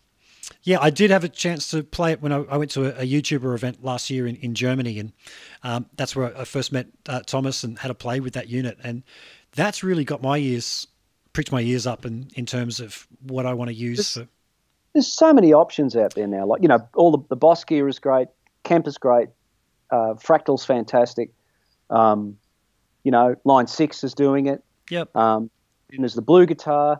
Uh, just the other night, uh, Friday nights, uh, James Ryan does a, a great fun live stream on YouTube and Facebook, and he was using the Synergy gear, Yep. and uh, that's that's based on when I was I was doing a lot of work for CMI here in Melbourne Yep. When I was endorsing ESP and all that stuff, and uh, they were trying to get the Randall modular system going. Yep. And I think that's a follow-on from that technology. And that came from Bruce And- Egnater, who I think Bruce is, Egnater, who I have. yeah. I have to check my diary. If he's not on tomorrow, it's the day after. I've got Bruce Well, coming. there you go. Yeah, Yep. talk to Bruce about Yep. it. I'm, I'm sure Bruce is involved in the synergy stuff. He is. think, He is because he owns Yeah. the license on that gear. Yeah. And yeah, James James was pulling some fantastic sounds out of Yep. that. You know, so I mean, you know, there's just there's no end to what you can do now. Like, and I I totally get it. I if you in if you're in love with your old favorite amp, and it's the greatest thing you've ever got, I I get it. I wish I had an amp that I could get married to. But I can't take it anywhere, you Yeah. know. Not even with Farnham, we can't travel with gear anymore. Mm. If you can't fit it in a small road case or in your suitcase, you ain't bringing it. You know. Isn't that crazy what it's become? Because um, you know the days of touring acts back in the right up until only recent times, people used to do load the truck and go from town to town to do all these shows, but now it's flying from city to city. sometimes if we do a run of red hot summer gigs, say, they will have a truck and we can bring whatever we want. But at the same time, I don't have an amp. I don't have anything that I've that I'm looking at going, that's my dream amp. Yep. If I had that Bogner Ecstasy and the matching cab, then you know, that'd be my amp. Absolutely. But uh, and I'd be using that every night. But uh, but you know, at the end of the day, it's like what what kind of mic are they putting on it? Have they put it in the right position? Is you know, uh, uh, oh, there's so many factors. Bruce. If you go if you go DI, the consistency outweighs the rigmarole. You know what I mean? It's like the screw around the con- the and the AX8 has been so bulletproof. That thing has never let me down, you know? Like I just plug into that sucker and Yep. years, like, you know, just have been jostled around and you know, having crap tipped on it and all Yep, the rest of yep. it. Um it's just yeah, sorry, I'm just plugging in my phone You're into right, my mate. Computer right. stuff. So I, I went and saw um, Southern stuff. Sons recently, who did a, a reunion run of shows. Yeah, we did some of those gigs with and um, I uh, I used to go see them back in the day. I was a huge fan of um, Jack Jones, Irwin Thomas, who I'm trying to lock in some dates with to come on and have a chit chat with you on this show. Um, and I used to marvel at the huge racks full of gear that they had you know, back in the 90s when I'd see them. And now they're all touring with AX8s as well. And I heard Reggie actually um, talking to somebody in the, after the show, a bit of a meet and greet, and just saying, "Wow, we could just recreate all those sounds with this little box now." It's a real. I hate the word game changer, Yeah. but it, it has been, hasn't it? Well, the thing is too, especially Irwin. Like you know, you could give him a Gorilla amp and a and a guitar out of the Kmart, and he'd be able to pull an amazing sound out of it. You know, so you know he's always been able to. He was way ahead of that curve with the Mike Landau thing as well. Like Irwin was always dialed into what the LA guys were doing. Like uh, as far as what they were using, and like he was the, he was the guy that had an Egnater before I even knew what that was. Yeah. And, Yeah. and the Soldano before I knew what that was. And Yep. and uh, you know, he's just always had great sounds. And at the end of the day, it really is the nut hole in the wick. I mean, if you're ready to invest the time and and dig around this technology until you get what you want out of it, you will get anything you want out of it. When I was doing the demos for my first album for Big Sky, I had a Boss rack mount unit called a VF1, and I bought it just because I used it for delay and reverb, and you could foot switch the delay on and off, and that's why I bought it. It was a little half space rack unit. And when I started doing the demos for that album, I I realised that uh, it had distortions in there, and it also had a speaker simulator, and it had one speaker simulator. That's what you got. Yep. And I dialed up all the guitar sounds, and I would put the demos up on. Uh, I forget it was like mp3.com. I think it was a site like that back then. This is like, this is like, uh, God, late '90s, I think, early 2000s or something. I forget, way back when, and uh, just to see what people thought of the demos. And people were they were emailing me saying, "What amp are you using? You know, Bogner, Soldano?" Like, uh, I said, "No, it's a three hundred dollar rack half space rack unit." Yeah. and and there you go. You know, it's like you can just take anything if you just sit with it long enough and you adapt your touch to it, Yep. and yeah, you can pull anything out of it. So Because it isn't. It's in the fingers, and that's one thing that. I and the brain, saying. you know, Yeah. in the head, you know, like a the the greatest gear in the world does not a great muso make, you know, and and the crappiest gear in the world doesn't stop someone from being a great muso. you know. You Absolutely, absolutely. Amazing stuff out of Stuart Fraser was like that. You could give Stuart one. Remember those smoky amps that were building cigarette packets? I'll just grab you one. got- I'll, go- I'll just grab one so people know what you're talking about. I got, I got everything here, mate.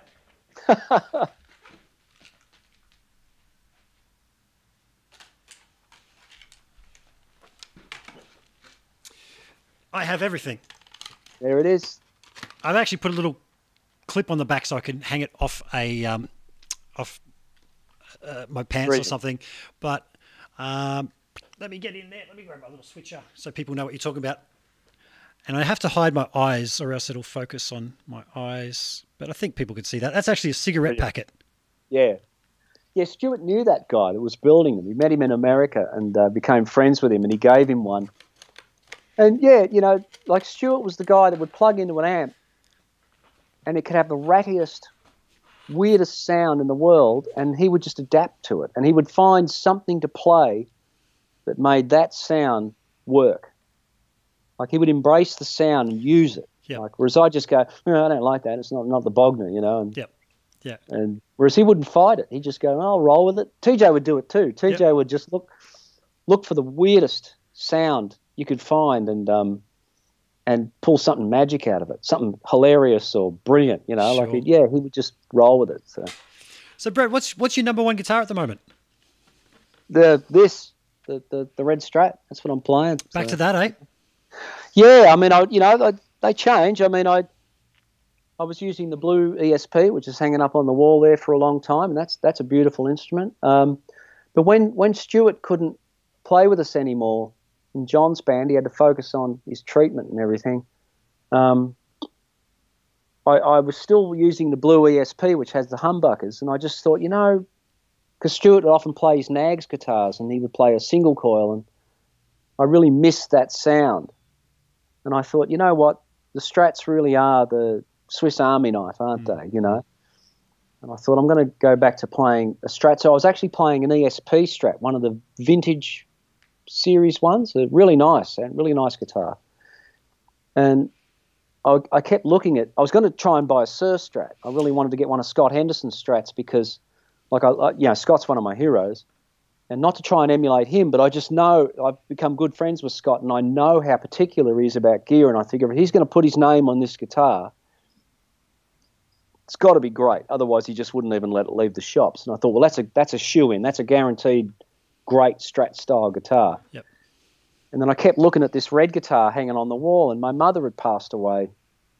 And I thought, she left me a little bit of cash, and I thought, I want to use that cash to get this thing back into playing condition. Because it had a weird Fishman bridge on it with a DI split and everything, and and uh, I didn't particularly like the pickups, and and it, it still had the original. No, it had this neck on it, yeah. And uh, so I got a really nice um, Callaham bridge. Yep. The Callaham bridges are really nice. They're real vintage spec, and Yep. uh, and I just completely by accident or by fluke, the Virgil Arlo pickup company sent me some pickups for the, the some humbuckers.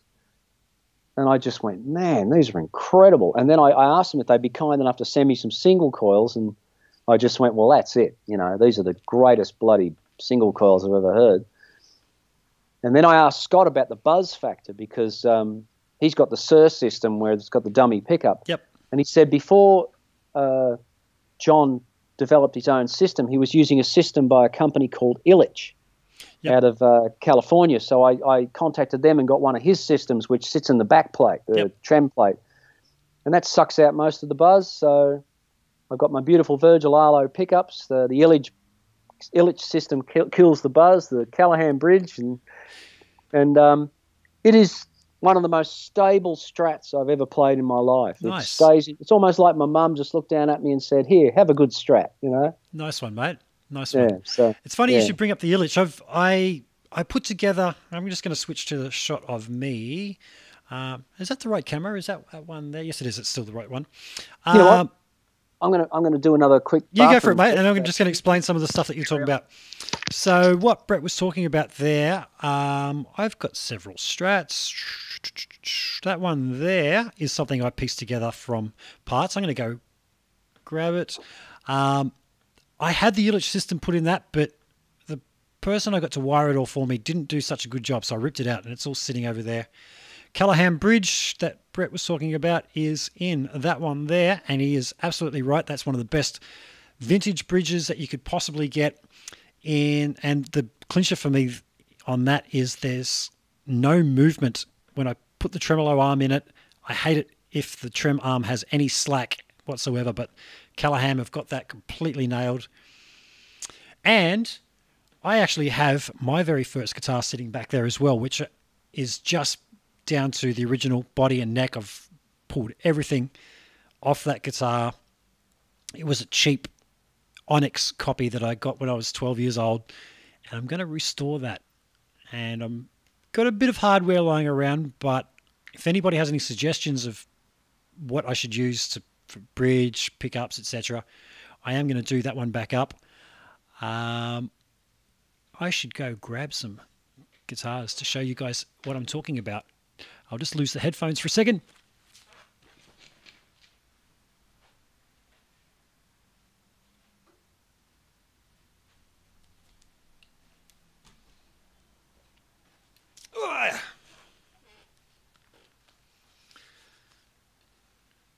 This is the one that I put together out of parts and had the original uh, Illitch system in, and that was actually a big. It was built into the, the backplate on that, but as I said, uh, it wasn't wired so well, so I pulled it out and it's sitting over just behind the camera, actually, in my little box of parts. And the Callaham, one Callaham bridge would be in my main workhorse strat, which is this guy. Right there, you go. I got cables and things all on the way here, and again, I have to hide my eyes for the camera to actually focus on this. But that has a I'm not going to take anything out. Callaham Bridge in there with um, Kinman pickups, a Ah, beautiful. Yeah. big 9.0. Uh, so that's the sound of a P90, which I'd never tried until recently, and I'm a fan, let me tell you. Wow, that's great. Yeah, the Kinmans are good bridges, aren't they? Oh, the the uh, the uh, Callahams. Yeah, yeah. So what I was saying there, Brett, while you were away, was what sold me on that was it was a vintage style bridge that the arm didn't have any movement. Um, Exactly, like yeah, yeah. I use an arm much like Brian May would, in that one finger is always on it. And let me just switch there so we can see the two of us. Um, so I'm doing subtle things, and if there's any movement in the arm at all before it actually moves the bridge, I'm just, Yeah. what is this? And they've got it sussed in the way. That's why I was I was quite shocked when I talked to Scott about it because Scott Henderson because um, he's so particular about everything and Scott's on the bar all the time now. You know he's got he's doing some amazing things with the whammy bar, and he didn't care. He said, oh, "I don't care about the movement. You know, I just don't worry about it." And I thought, "Wow, that's that's fascinating." Because I was you know I was trying the old plumber's tape around the thread and that's fine and everything, Yeah. but you got to do it every time you wind the thing in and then I just heard about the uh, the Callaham Bridge and how they sleeve it. But then they, they also do everything else. And Scott talked about you know you got to you got to get rid of the sort of uh, some sort of metal plating they do on the block, the string block, and all that sort of stuff. And they do all that. You know they, they just have the raw metal and everything. So so uh, yeah, I'm surprised he wasn't hip to that. But uh, but he didn't care. You know so Yep. yeah. I just realised that as I went to grab some guitars, everybody would have seen that I'm wearing my pajama pants right now. As you should be. I'm wearing my tracky dacks, Yeah, so you know well, it's like actually, after we got the Skype connection and everything sorted, it, the, the sun went a little bit. I thought, normally I just wear a black t-shirt every time, so it's rare that I've actually got something on, just so nobody picks on me for what I'm wearing. I just keep a, a uniform, and I forgot to take this off, but I thought I'm going to get cold. I'll put my my pajama pants on and my woolly socks. So Well, with us, the sun the sun moves uh, this way, so it's going to be blasting in through these windows in a while, and it's going to be like a sauna in here. So, Okay, yeah. well, the the actual hue of your camera has changed somewhat. It was like a, a will, bluish, yeah. and now you've got the the more of a warmer tone happening there. yeah, yeah. Uh, does anybody have any questions for Brett? Because Brett, remember we said about the time flies. We have been talking now for quite a while. Um, We're going, we're going on for two and a half, three hours. two and a half Two and a hours. half three hours. Yeah, Yeah. yeah, I'm, I'm good to go for three if you are. But I'm just Yeah. thinking if anybody has any questions. Steve Williams used to drive. We used to drive him mad when we would be touring with John, me and Stuart. He said, you, "You let us within two meters of each other, and we just start talking about pickups." And he'd be like, "God, it's always whammy bars and pickups with you bastards, isn't it?" And It's bad for me because I didn't play a hell of hell of a lot of guitar for a long time and was right into the production thing from the, the mid '90s right up until maybe five years ago. And so when I get talking with people, it can either be guitars, guitars, guitars, or Pro Tools, Pro Tools preamps, blah blah blah. Um, yeah, it's it's a healthy subject. it is. Actually, I did a live stream a week or two ago. A friend of mine um, is works for Avid, the Pro Tools people, and he used to be my assistant and years ago when I was doing albums around town for people, and now he's the top guy in Australia for for Avid. And I said to him, "Mate, you should come on. I'm trying to keep this a mixture of known players, manufacturers, and then people that we can learn things from. Because I want people to, if you want people to watch, you've got to give them a reason to give up their time. Yeah. And I said to him, mate, do you, want, do you want to come on? He says, oh, yeah, but what the hell are we going to talk about? And I said to him, mate, um, you've been threatening to give me a lesson, a, a Pro Tools power lesson for a while, and all the stuff that I've missed since jumping in at 4.3 and I didn't pick up all these new things. Let's do it live. So we did, and that, that was that was great. But then I clued him onto just talking about the gibberish talk. There was a segment on Dave Letterman uh, years ago that I saw where the two guys came out and basically just read a flyer of the latest version of Pro Tools. and it to me it was perfect sense. Hey, now available 24-bit, 96k, you know, all the, the the normal stuff, right?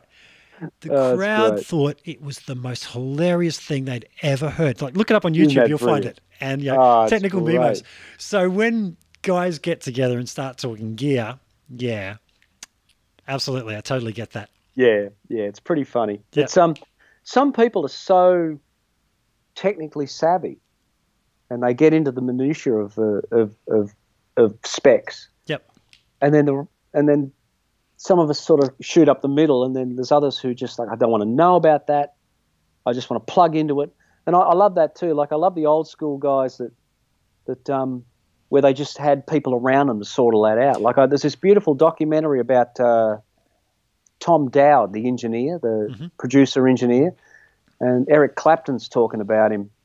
I think he did Layla, you know, that it did the Derek and the Dominos album. I mean, amongst a million other things, you know, Coltrane, Miles Davis, and, and Aretha Franklin. The guy's just a legend. It's one of the most beautiful documentaries.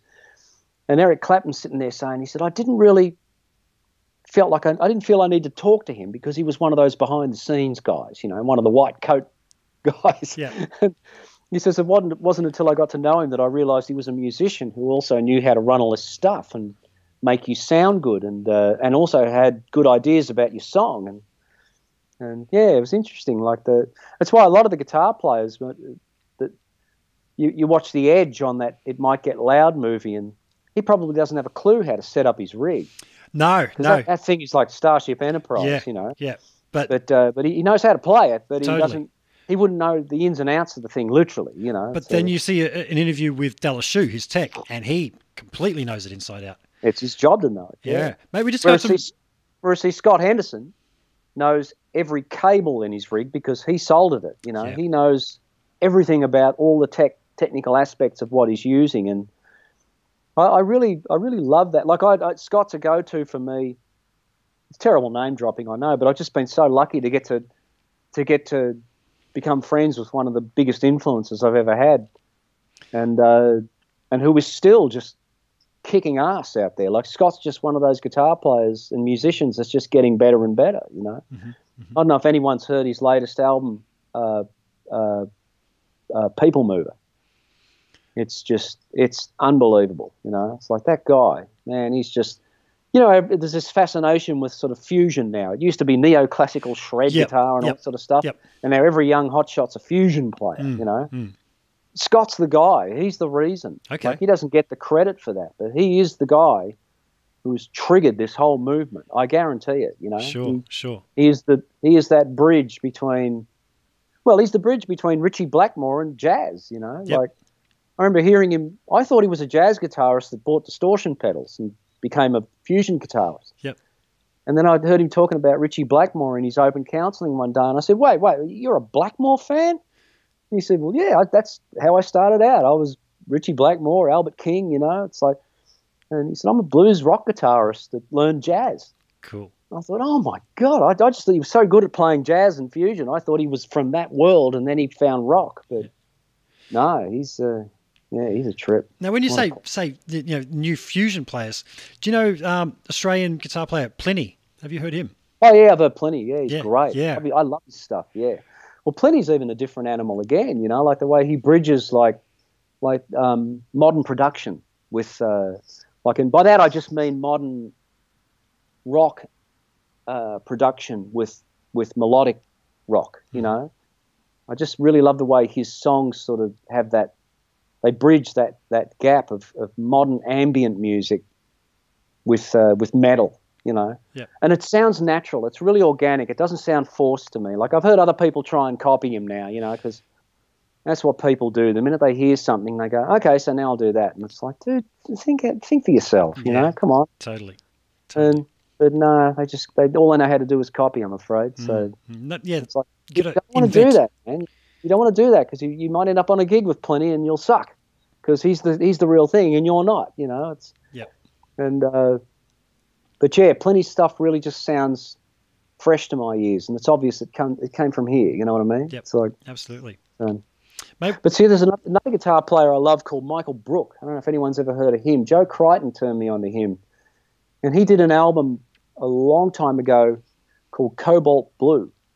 And uh, I went looking for that album on Joe's recommendation and couldn't find it. So I found this live album he'd done called Live at the Aquarium. And uh, now Michael's, he's a trip. He he uh, invented what they call what is what he called the infinite guitar system, and it's like the sustain, Sustainiac, the Fernandes sustain Yep. type system, or the Sustainiac, which which is like an EBow in a pickup. I've got one what I back mean? there. Well, had one And- back and- there.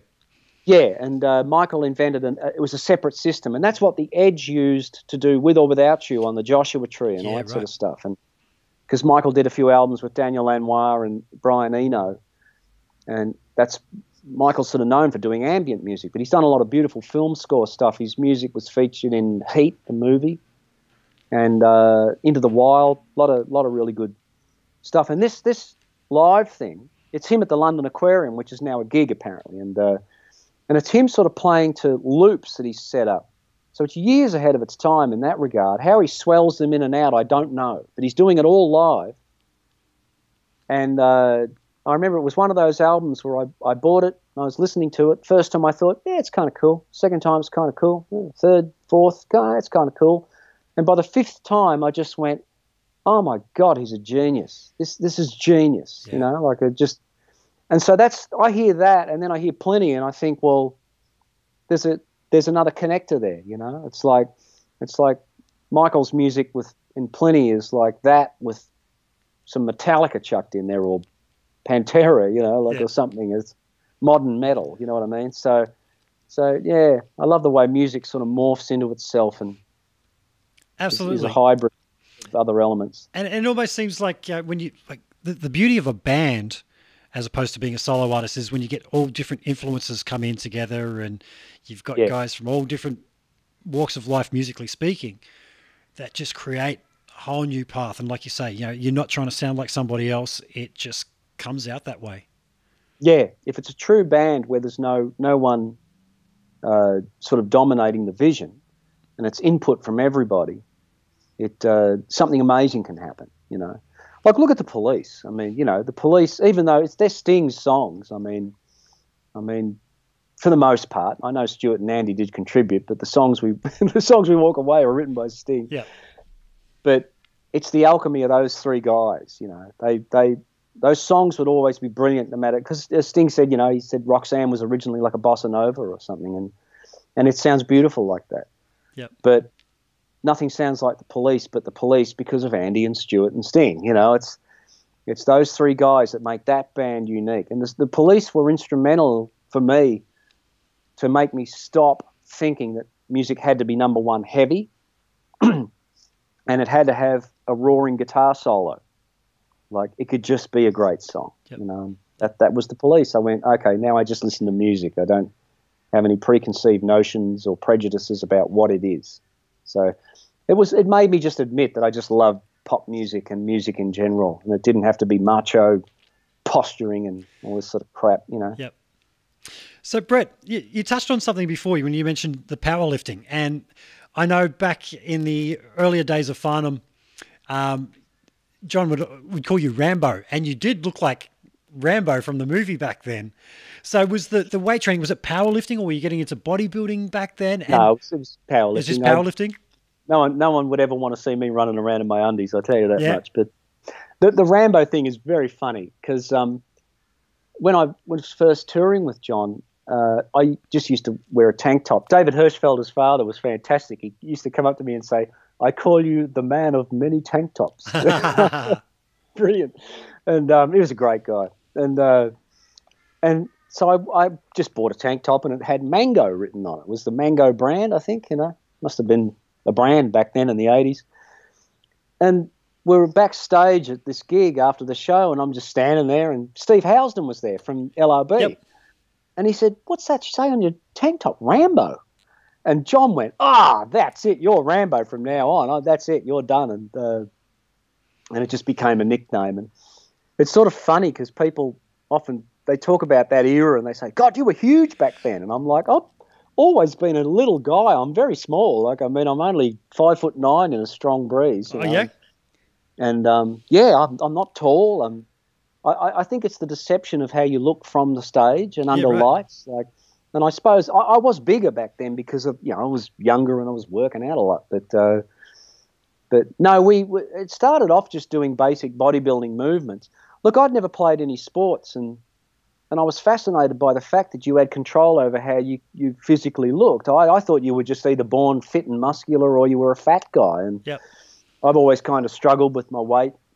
because I love food. I'm a I'm a foodie, and uh, and uh, I thought, wow, this is interesting. You can actually control the way you look. And I became fascinated by that, and so it, it- initially it started off as doing bodybuilding movements, and then we eventually, me and my friends, eventually migrated to a gym in Bendigo, which is about 45 minutes from here, and it was run by a guy named Laurie Butler, and it was Laurie was one of the greatest powerlifters in the world, and uh, and that was when we just got into that actual sport of powerlifting, and it was tremendous fun. We just all did it together, and it was a hang, and Yep. and uh, yeah, it was it's great fun. I'm still really interested in it. I just just last night I was watching uh, some international powerlifting stuff. You Yep. know, fascinating to me how strong people can get. It's incredible. It's funny. Um, I'm the opposite. So I'm six three. So I'm always been tall and lanky, and I've spent a lot of my adult life um, being in the gym because I don't want to be skinny. Uh, the, the opposite thing, right? Yeah, Uh, but I have had issues with tendonitis in, in recent years, and I think it's because of overplaying and then also the gym thing. So during the whole lockdown thing, uh, and the gym's closed, I completely stopped, and I'm back to being little stickman Rick again. But uh, I just started up. Yesterday was my second day back in, and let me tell you, after that first day, no weight, pretty much just doing it, you know, bench pressing with five kilos aside, just getting the movement down to make sure, you know, build again from a tendon level. I'm not going to feel this. Two days later, Sore, yeah, isn't incredible? Oh man, let me tell you, wild, yeah, isn't it? yeah. the soreness is incredible. It's uh, I like it though. many- I like it. It- well, you know, it makes you f- feel alive and it makes your body. I, I, um, oh, look, it's like anything. You've got to approach with caution, and you don't want to overdo any one thing. Mm. You know, you, anything can be overtrained. Like, like I about two years ago.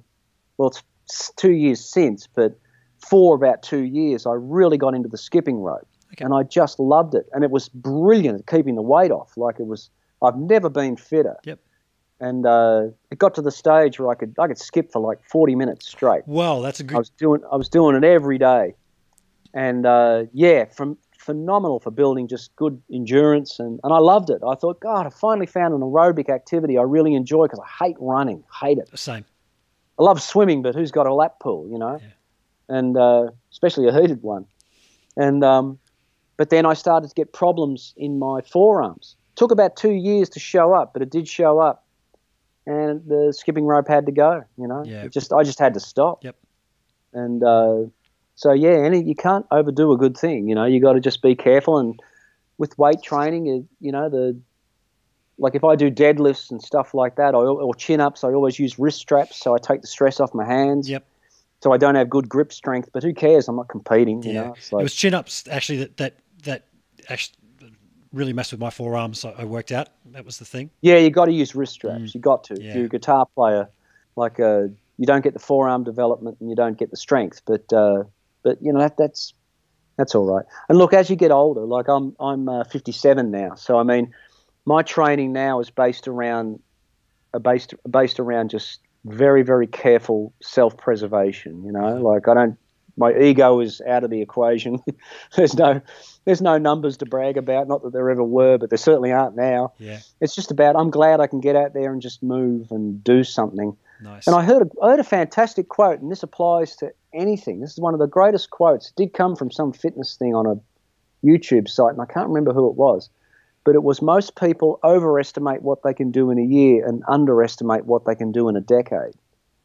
And I thought, man, that is a fantastic quote. If you chip away at something, then within 10 years, you can transform yourself at almost any age, you know. Yep.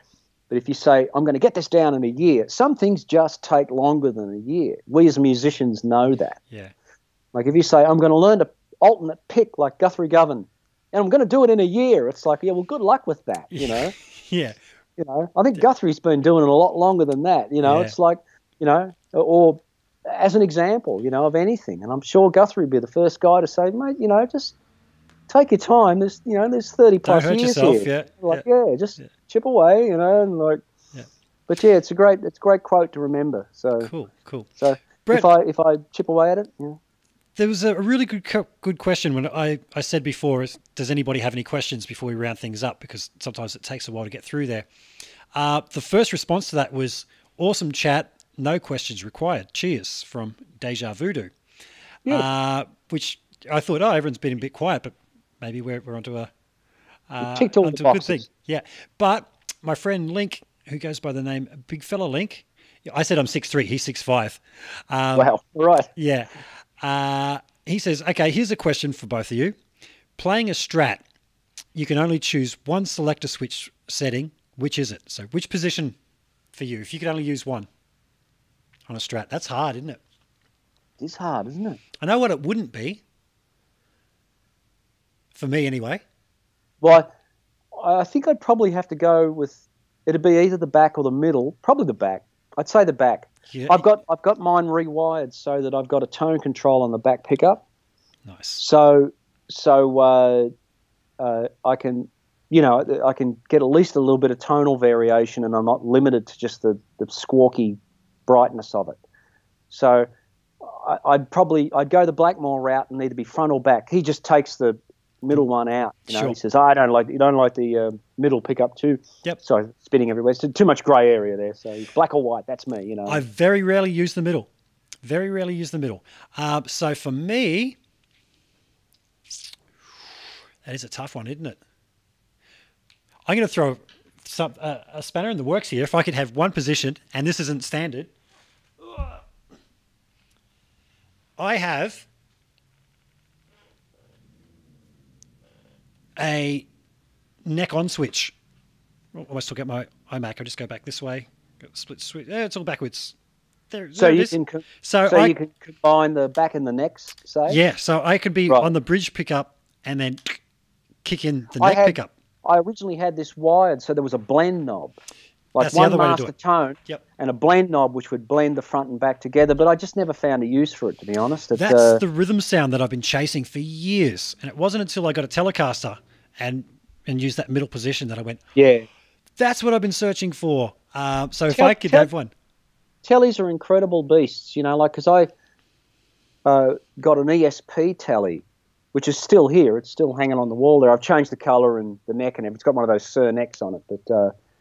I played that for years. I did my whole Big Sky album with it and played live with it for a long time with 11 to 52s on it. So it was a it was a tough beast to Wow. manage. But and what yeah, I'm back to 10. I'm back to 10 to 52 now. Okay. I just I, I think if I if I was touring a lot and playing a lot, I'd get match fit enough to put the 11s back on. Okay, But um, but you know, there are things you can do with lighter strings that you just can't do with the heavy ones. It's just they just that's just how it is, you know. I tried And eights. um, I tried eights for the first time recently because my hands were playing up, yeah, and it was amazing. I didn't have any of that loss in tone that everyone told me would be there. When I played my big open chords, I had just had to be a little bit more careful of, of how I hit it. yeah. But it took away any fight and anything I could think I could play. And it- Do you know? Um, well, TJ went to Allan Holdsworth's house with uh, Scott Henderson many years ago. Um, in fact, the very first version, the very first song TJ and I recorded, the lead guitars we tracked using uh, the prototype box that Allan built for a thing called the harness, which was a box, you, like a load box you put in between a Marshall and a speaker cabinet. So that's that's what he brought back from Allan's place. But when he got out there, Allan, you know, just chatting to him about this stuff, and he realised Allan was using eight to thirty-six on his guitars, very very light strings. And TJ tried him out for a while with his tapping, and he pulled massive sounds out of it. And the conclusion we came to was, the lighter the strings and the lighter the attack, the bigger the sound. Yep. Whereas the bigger the string, the heavier the heavier the attack, the bigger the sound. Now, Stuart Fraser could play 12 to 58 in standard tuning and play them like I was playing a set of tens, and they were they were amazing. Like he was just he got he got the idea from uh, Mark Lizotte from Diesel. Yep. Mark uses massive strings, and I think Danny Spencer's uses 12s. Like a lot of guys I know, big strings, you know, and, and man, props, you know. I'd be in hospital if I tried to play that stuff. you know, so- absolutely, absolutely. so I, I just can't do it, you know. And um, uh, but yeah, it's a, it's an interesting journey, the string gauge thing, you know. But you've got to just, you, what are you trying to do? How are you trying to do it, and what are you capable of doing without hurting yourself? Like I, I remember a young guy came to me at MI, and uh, and he'd gone from playing nines to 13s overnight because he watched the Stevie Ray Vaughan video, and he ended up uh, a month later he had his arm in a sling. so I mean, you know, The Stevie Ray Vaughan effect. There was a video by Rick Beato recently. Um, if people don't know him, he's a great YouTuber. Very, very good content from Rick. yeah, it's great. great. Um, and he was saying that he was talking to Dave Friedman about uh, a certain tone that he wasn't able to get in drop tuning or something. And Dave said to him, "You're using the wrong gauge string. You need light strings for that." And he's surely not, and tried it. and um, they had some tone comparisons of it all. And yeah, the lighter strings sounded better. So I said I went down to the eights. I think I'm going to step back up to about a nine for now and just see how that goes without now that I don't have any issues.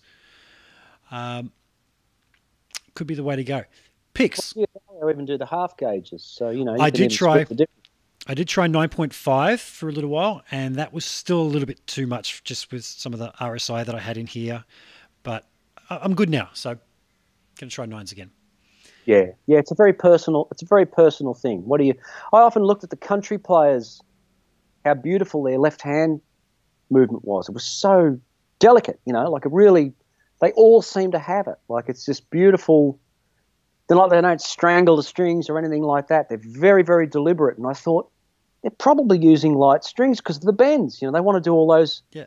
You know, I, I uh, Steve Trovato, who was the country teacher at MI for a long time, he uh, was doing a, a play along book with a CD.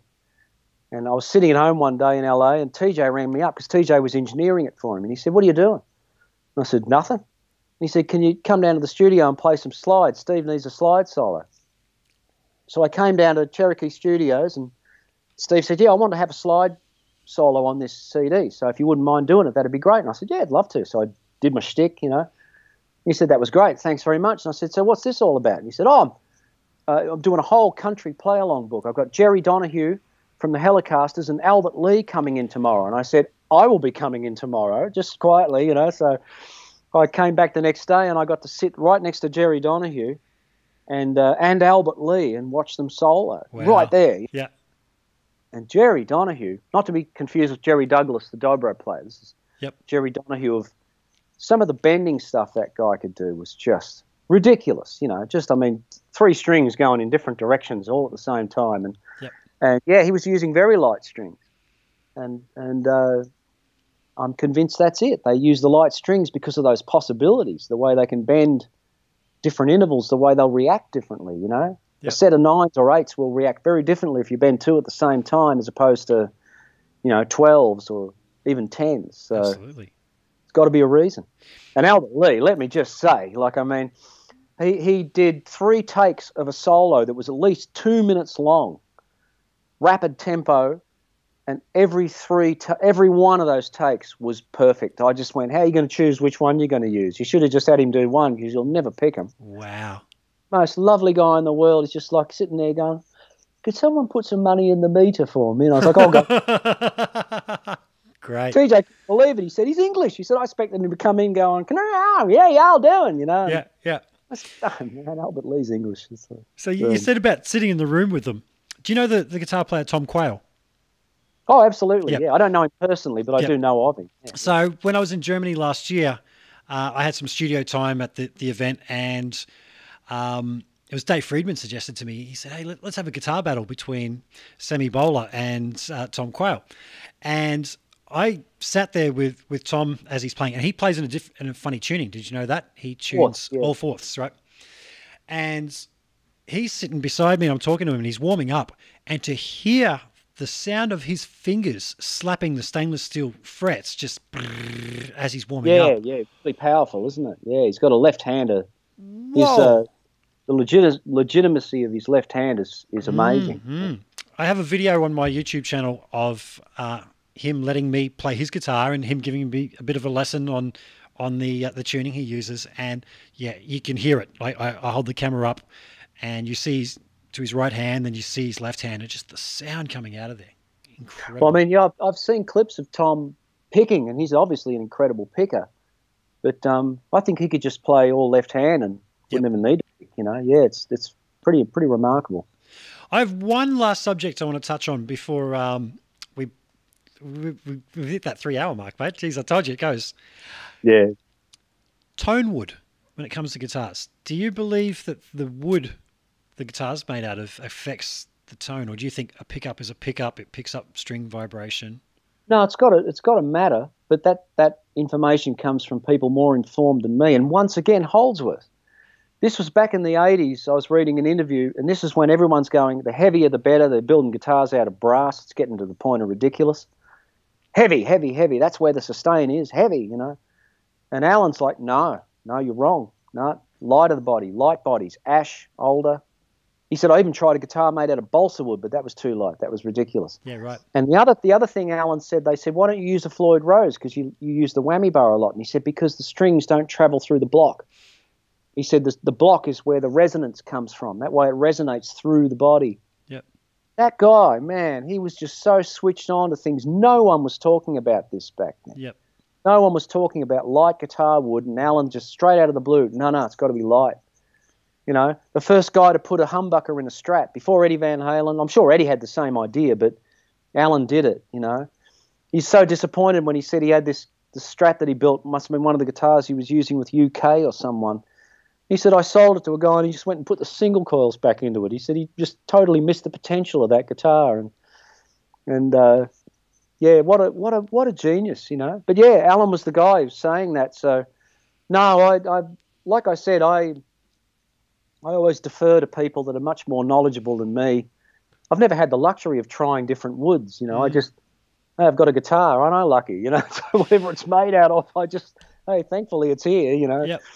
But I'm not that guy that that will spend my fortune on amps and mics and strings and things. I, I can't afford to experiment. I'm not just not that rich. So It, it- it's funny. Uh, I had somebody approach me a couple of years ago who had developed a brass block for the Floyd Rose um, and wanted me to do a comparison.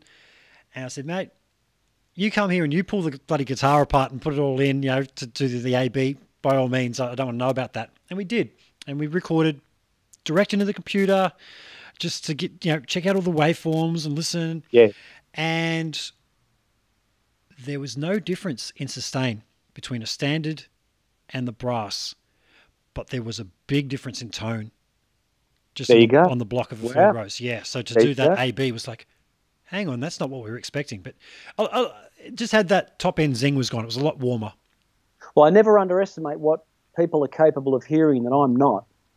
And I also and also just where their research is and where you may not understand it. When I first heard about Eric Johnson talking about the old is it carbon batteries versus alkaline? Something that- like that he was going when, on. when he talked about that, I thought, oh, come on, what are you going on about?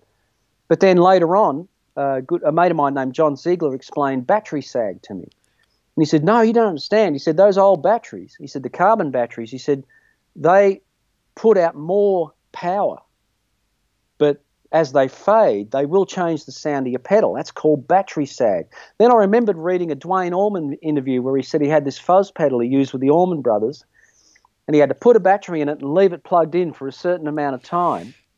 And then it was he knew he'd get the whole gig out of it. But it was after the battery had drained for a certain amount of time, it had the right sound. wow. Just changed the sound of the pedal. Whereas someone told me that um, Duracells and alkaline batteries put out less voltage but more consistently for a longer period of time. So I went, well, there you go. I, I didn't, you know, I was Ill, I was ill informed. Yeah. I I made an assumption and I didn't have all the information to to base that assumption on. So yeah, I'm always ready to to listen to someone plead their case. Like I walked through the halls of MI one day and I heard Scott's playing and I knew it straight. I went, that's only the one and only Scott Henderson. Yep. And here's Scott in one of the uh, larger rooms with his bunch of disciples around him. No, me being one of them. Yep. And he's got his entire rig set up. And I went in and said, "What's going on?" And he said, "I'm ABing guitar cables." And I went, "What?" and he said, "Yeah, I've got a Belden cable and a something else cable." And he was switching between the two, and I swear for a split second I heard a difference, and then I lost it. Yeah. And and I, but he could hear it.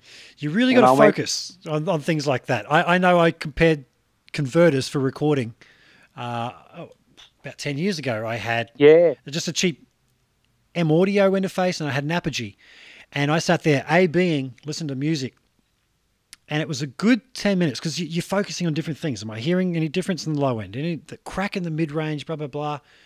And after 10 minutes, I went, the decay of the cymbals. I'm Yeah. starting to hear that. If that took me 10 minutes of critical listening to pick that, is it really worth just- worrying about? Well, you know, it's just you can't, but you can't deny. Look at look at the way Jacob Collier hears music. You know, I don't know who or that Rick is. Yeah, that young guy that's just just uh, look him up. I will. And uh, look, Rick Beato's son. Have you, Yeah, have you seen the freaky, the deaky, freaky with his son? deaky, perfect pitch. Yeah, Wow, yeah, Dylan, I think his name. Yep, that's right. Man, Yep. that is just you know what a trip. Yep. I mean, the way he would hear, I would just hear a chord, but the way he would hear it, you know, Yep. or anyone with a perception like that, connected to the musical knowledge to understand it, and uh, the possibilities they would hear, and and you know, you just, I, I, I just have to always say I'm. The jury's out because just because I can't hear it doesn't mean it's not there. You know Mm. what I mean? It's like I'd love to hear. I'd love to hear like my dogs one day, just to see what's really happening out there that I don't know about. absolutely, Yeah, absolutely. yeah. you got to keep your mind open. Yeah, yeah. Brett, I, I think we should wrap things up. But mate, I like you said earlier, you could talk for hours about this kind of stuff. So I'd love to have you back on sometime if you're up for it. Oh, absolutely. Yeah, Yeah, yeah. I'll, I'll keep, I've got your email there, mate, and your phone number, so I'll I'll, I'll keep in touch. Um, but it's been a pleasure talking to you. It's been a great wave. Yeah, thoroughly enjoyed it. Yeah, So, yeah. It's it's not that scary once you get past the whole live thing. It did freak me out from maybe the first 25 episodes, and then I had a moment, as I said, where You're on a roll now, Rick. I mean, this is great. I mean, uh, you know, I could imagine countless other players that would love to have a chat. So uh, I'll try and I'll try and send them your way. Mate, I'll have a chat to you after we we we uh, end this broadcast and and uh, see if you can recommend anybody for me. But Heaps. yeah, folks, thank you so much for tuning in all that time. Thank you to Brett for for taking the time out, and um, please remember, like, subscribe, all that kind of stuff. I don't have that many subscribers considering the content that I'm putting out right now, and uh, That's how you get them. Man. That's how you get them. Yep. I'm actually going to go now that I've got my new laptop. There's a music store, Gold Coast Music on the Gold Coast here, have said, mate, you want to come in and demo any of this stuff? So I'm going to see if they've got all the Fender Strat, uh, standard Strats that are out now. I'm going to do a bit of a comparison between all those. I think that'll be make for some good content. Um, but please like, subscribe, share, all that kind of thing. Help get the word out because I've had some great guests. I've got some more coming up just this week alone. We've got Bruce Egnator. I've got my friend Vladimir from Catpick Studios, who's just a, a smaller YouTuber like me. We're going to talk about being a smaller YouTuber. And then I have um, Doug Rappoport. Brett, have you heard Doug Rappoport? Yeah, yeah. Doug plays with uh, Edgar Winter. Edgar right? Winter, that's right, mate. Yeah, yeah, yeah. Great player. Yeah, geez. yeah. Say the least. Yeah. Oh, so um, yeah, I was I was very stoked that that he said he'd take the time. I've got Irwin. Thomas in the works. I've got. Ooh, I'm going to get Jack the Bear, the mastering guy, because he is not only great with the mastering, mastering music, but mastering life. He's a great motivational speaker. Man, I got got quite a few people lined up. So please, folks, like, subscribe, share, all that kind of stuff. Brett, thank you again, mate. I'm going to hit the button right oh, now. Oh, thank you. Thanks, folks. See ya.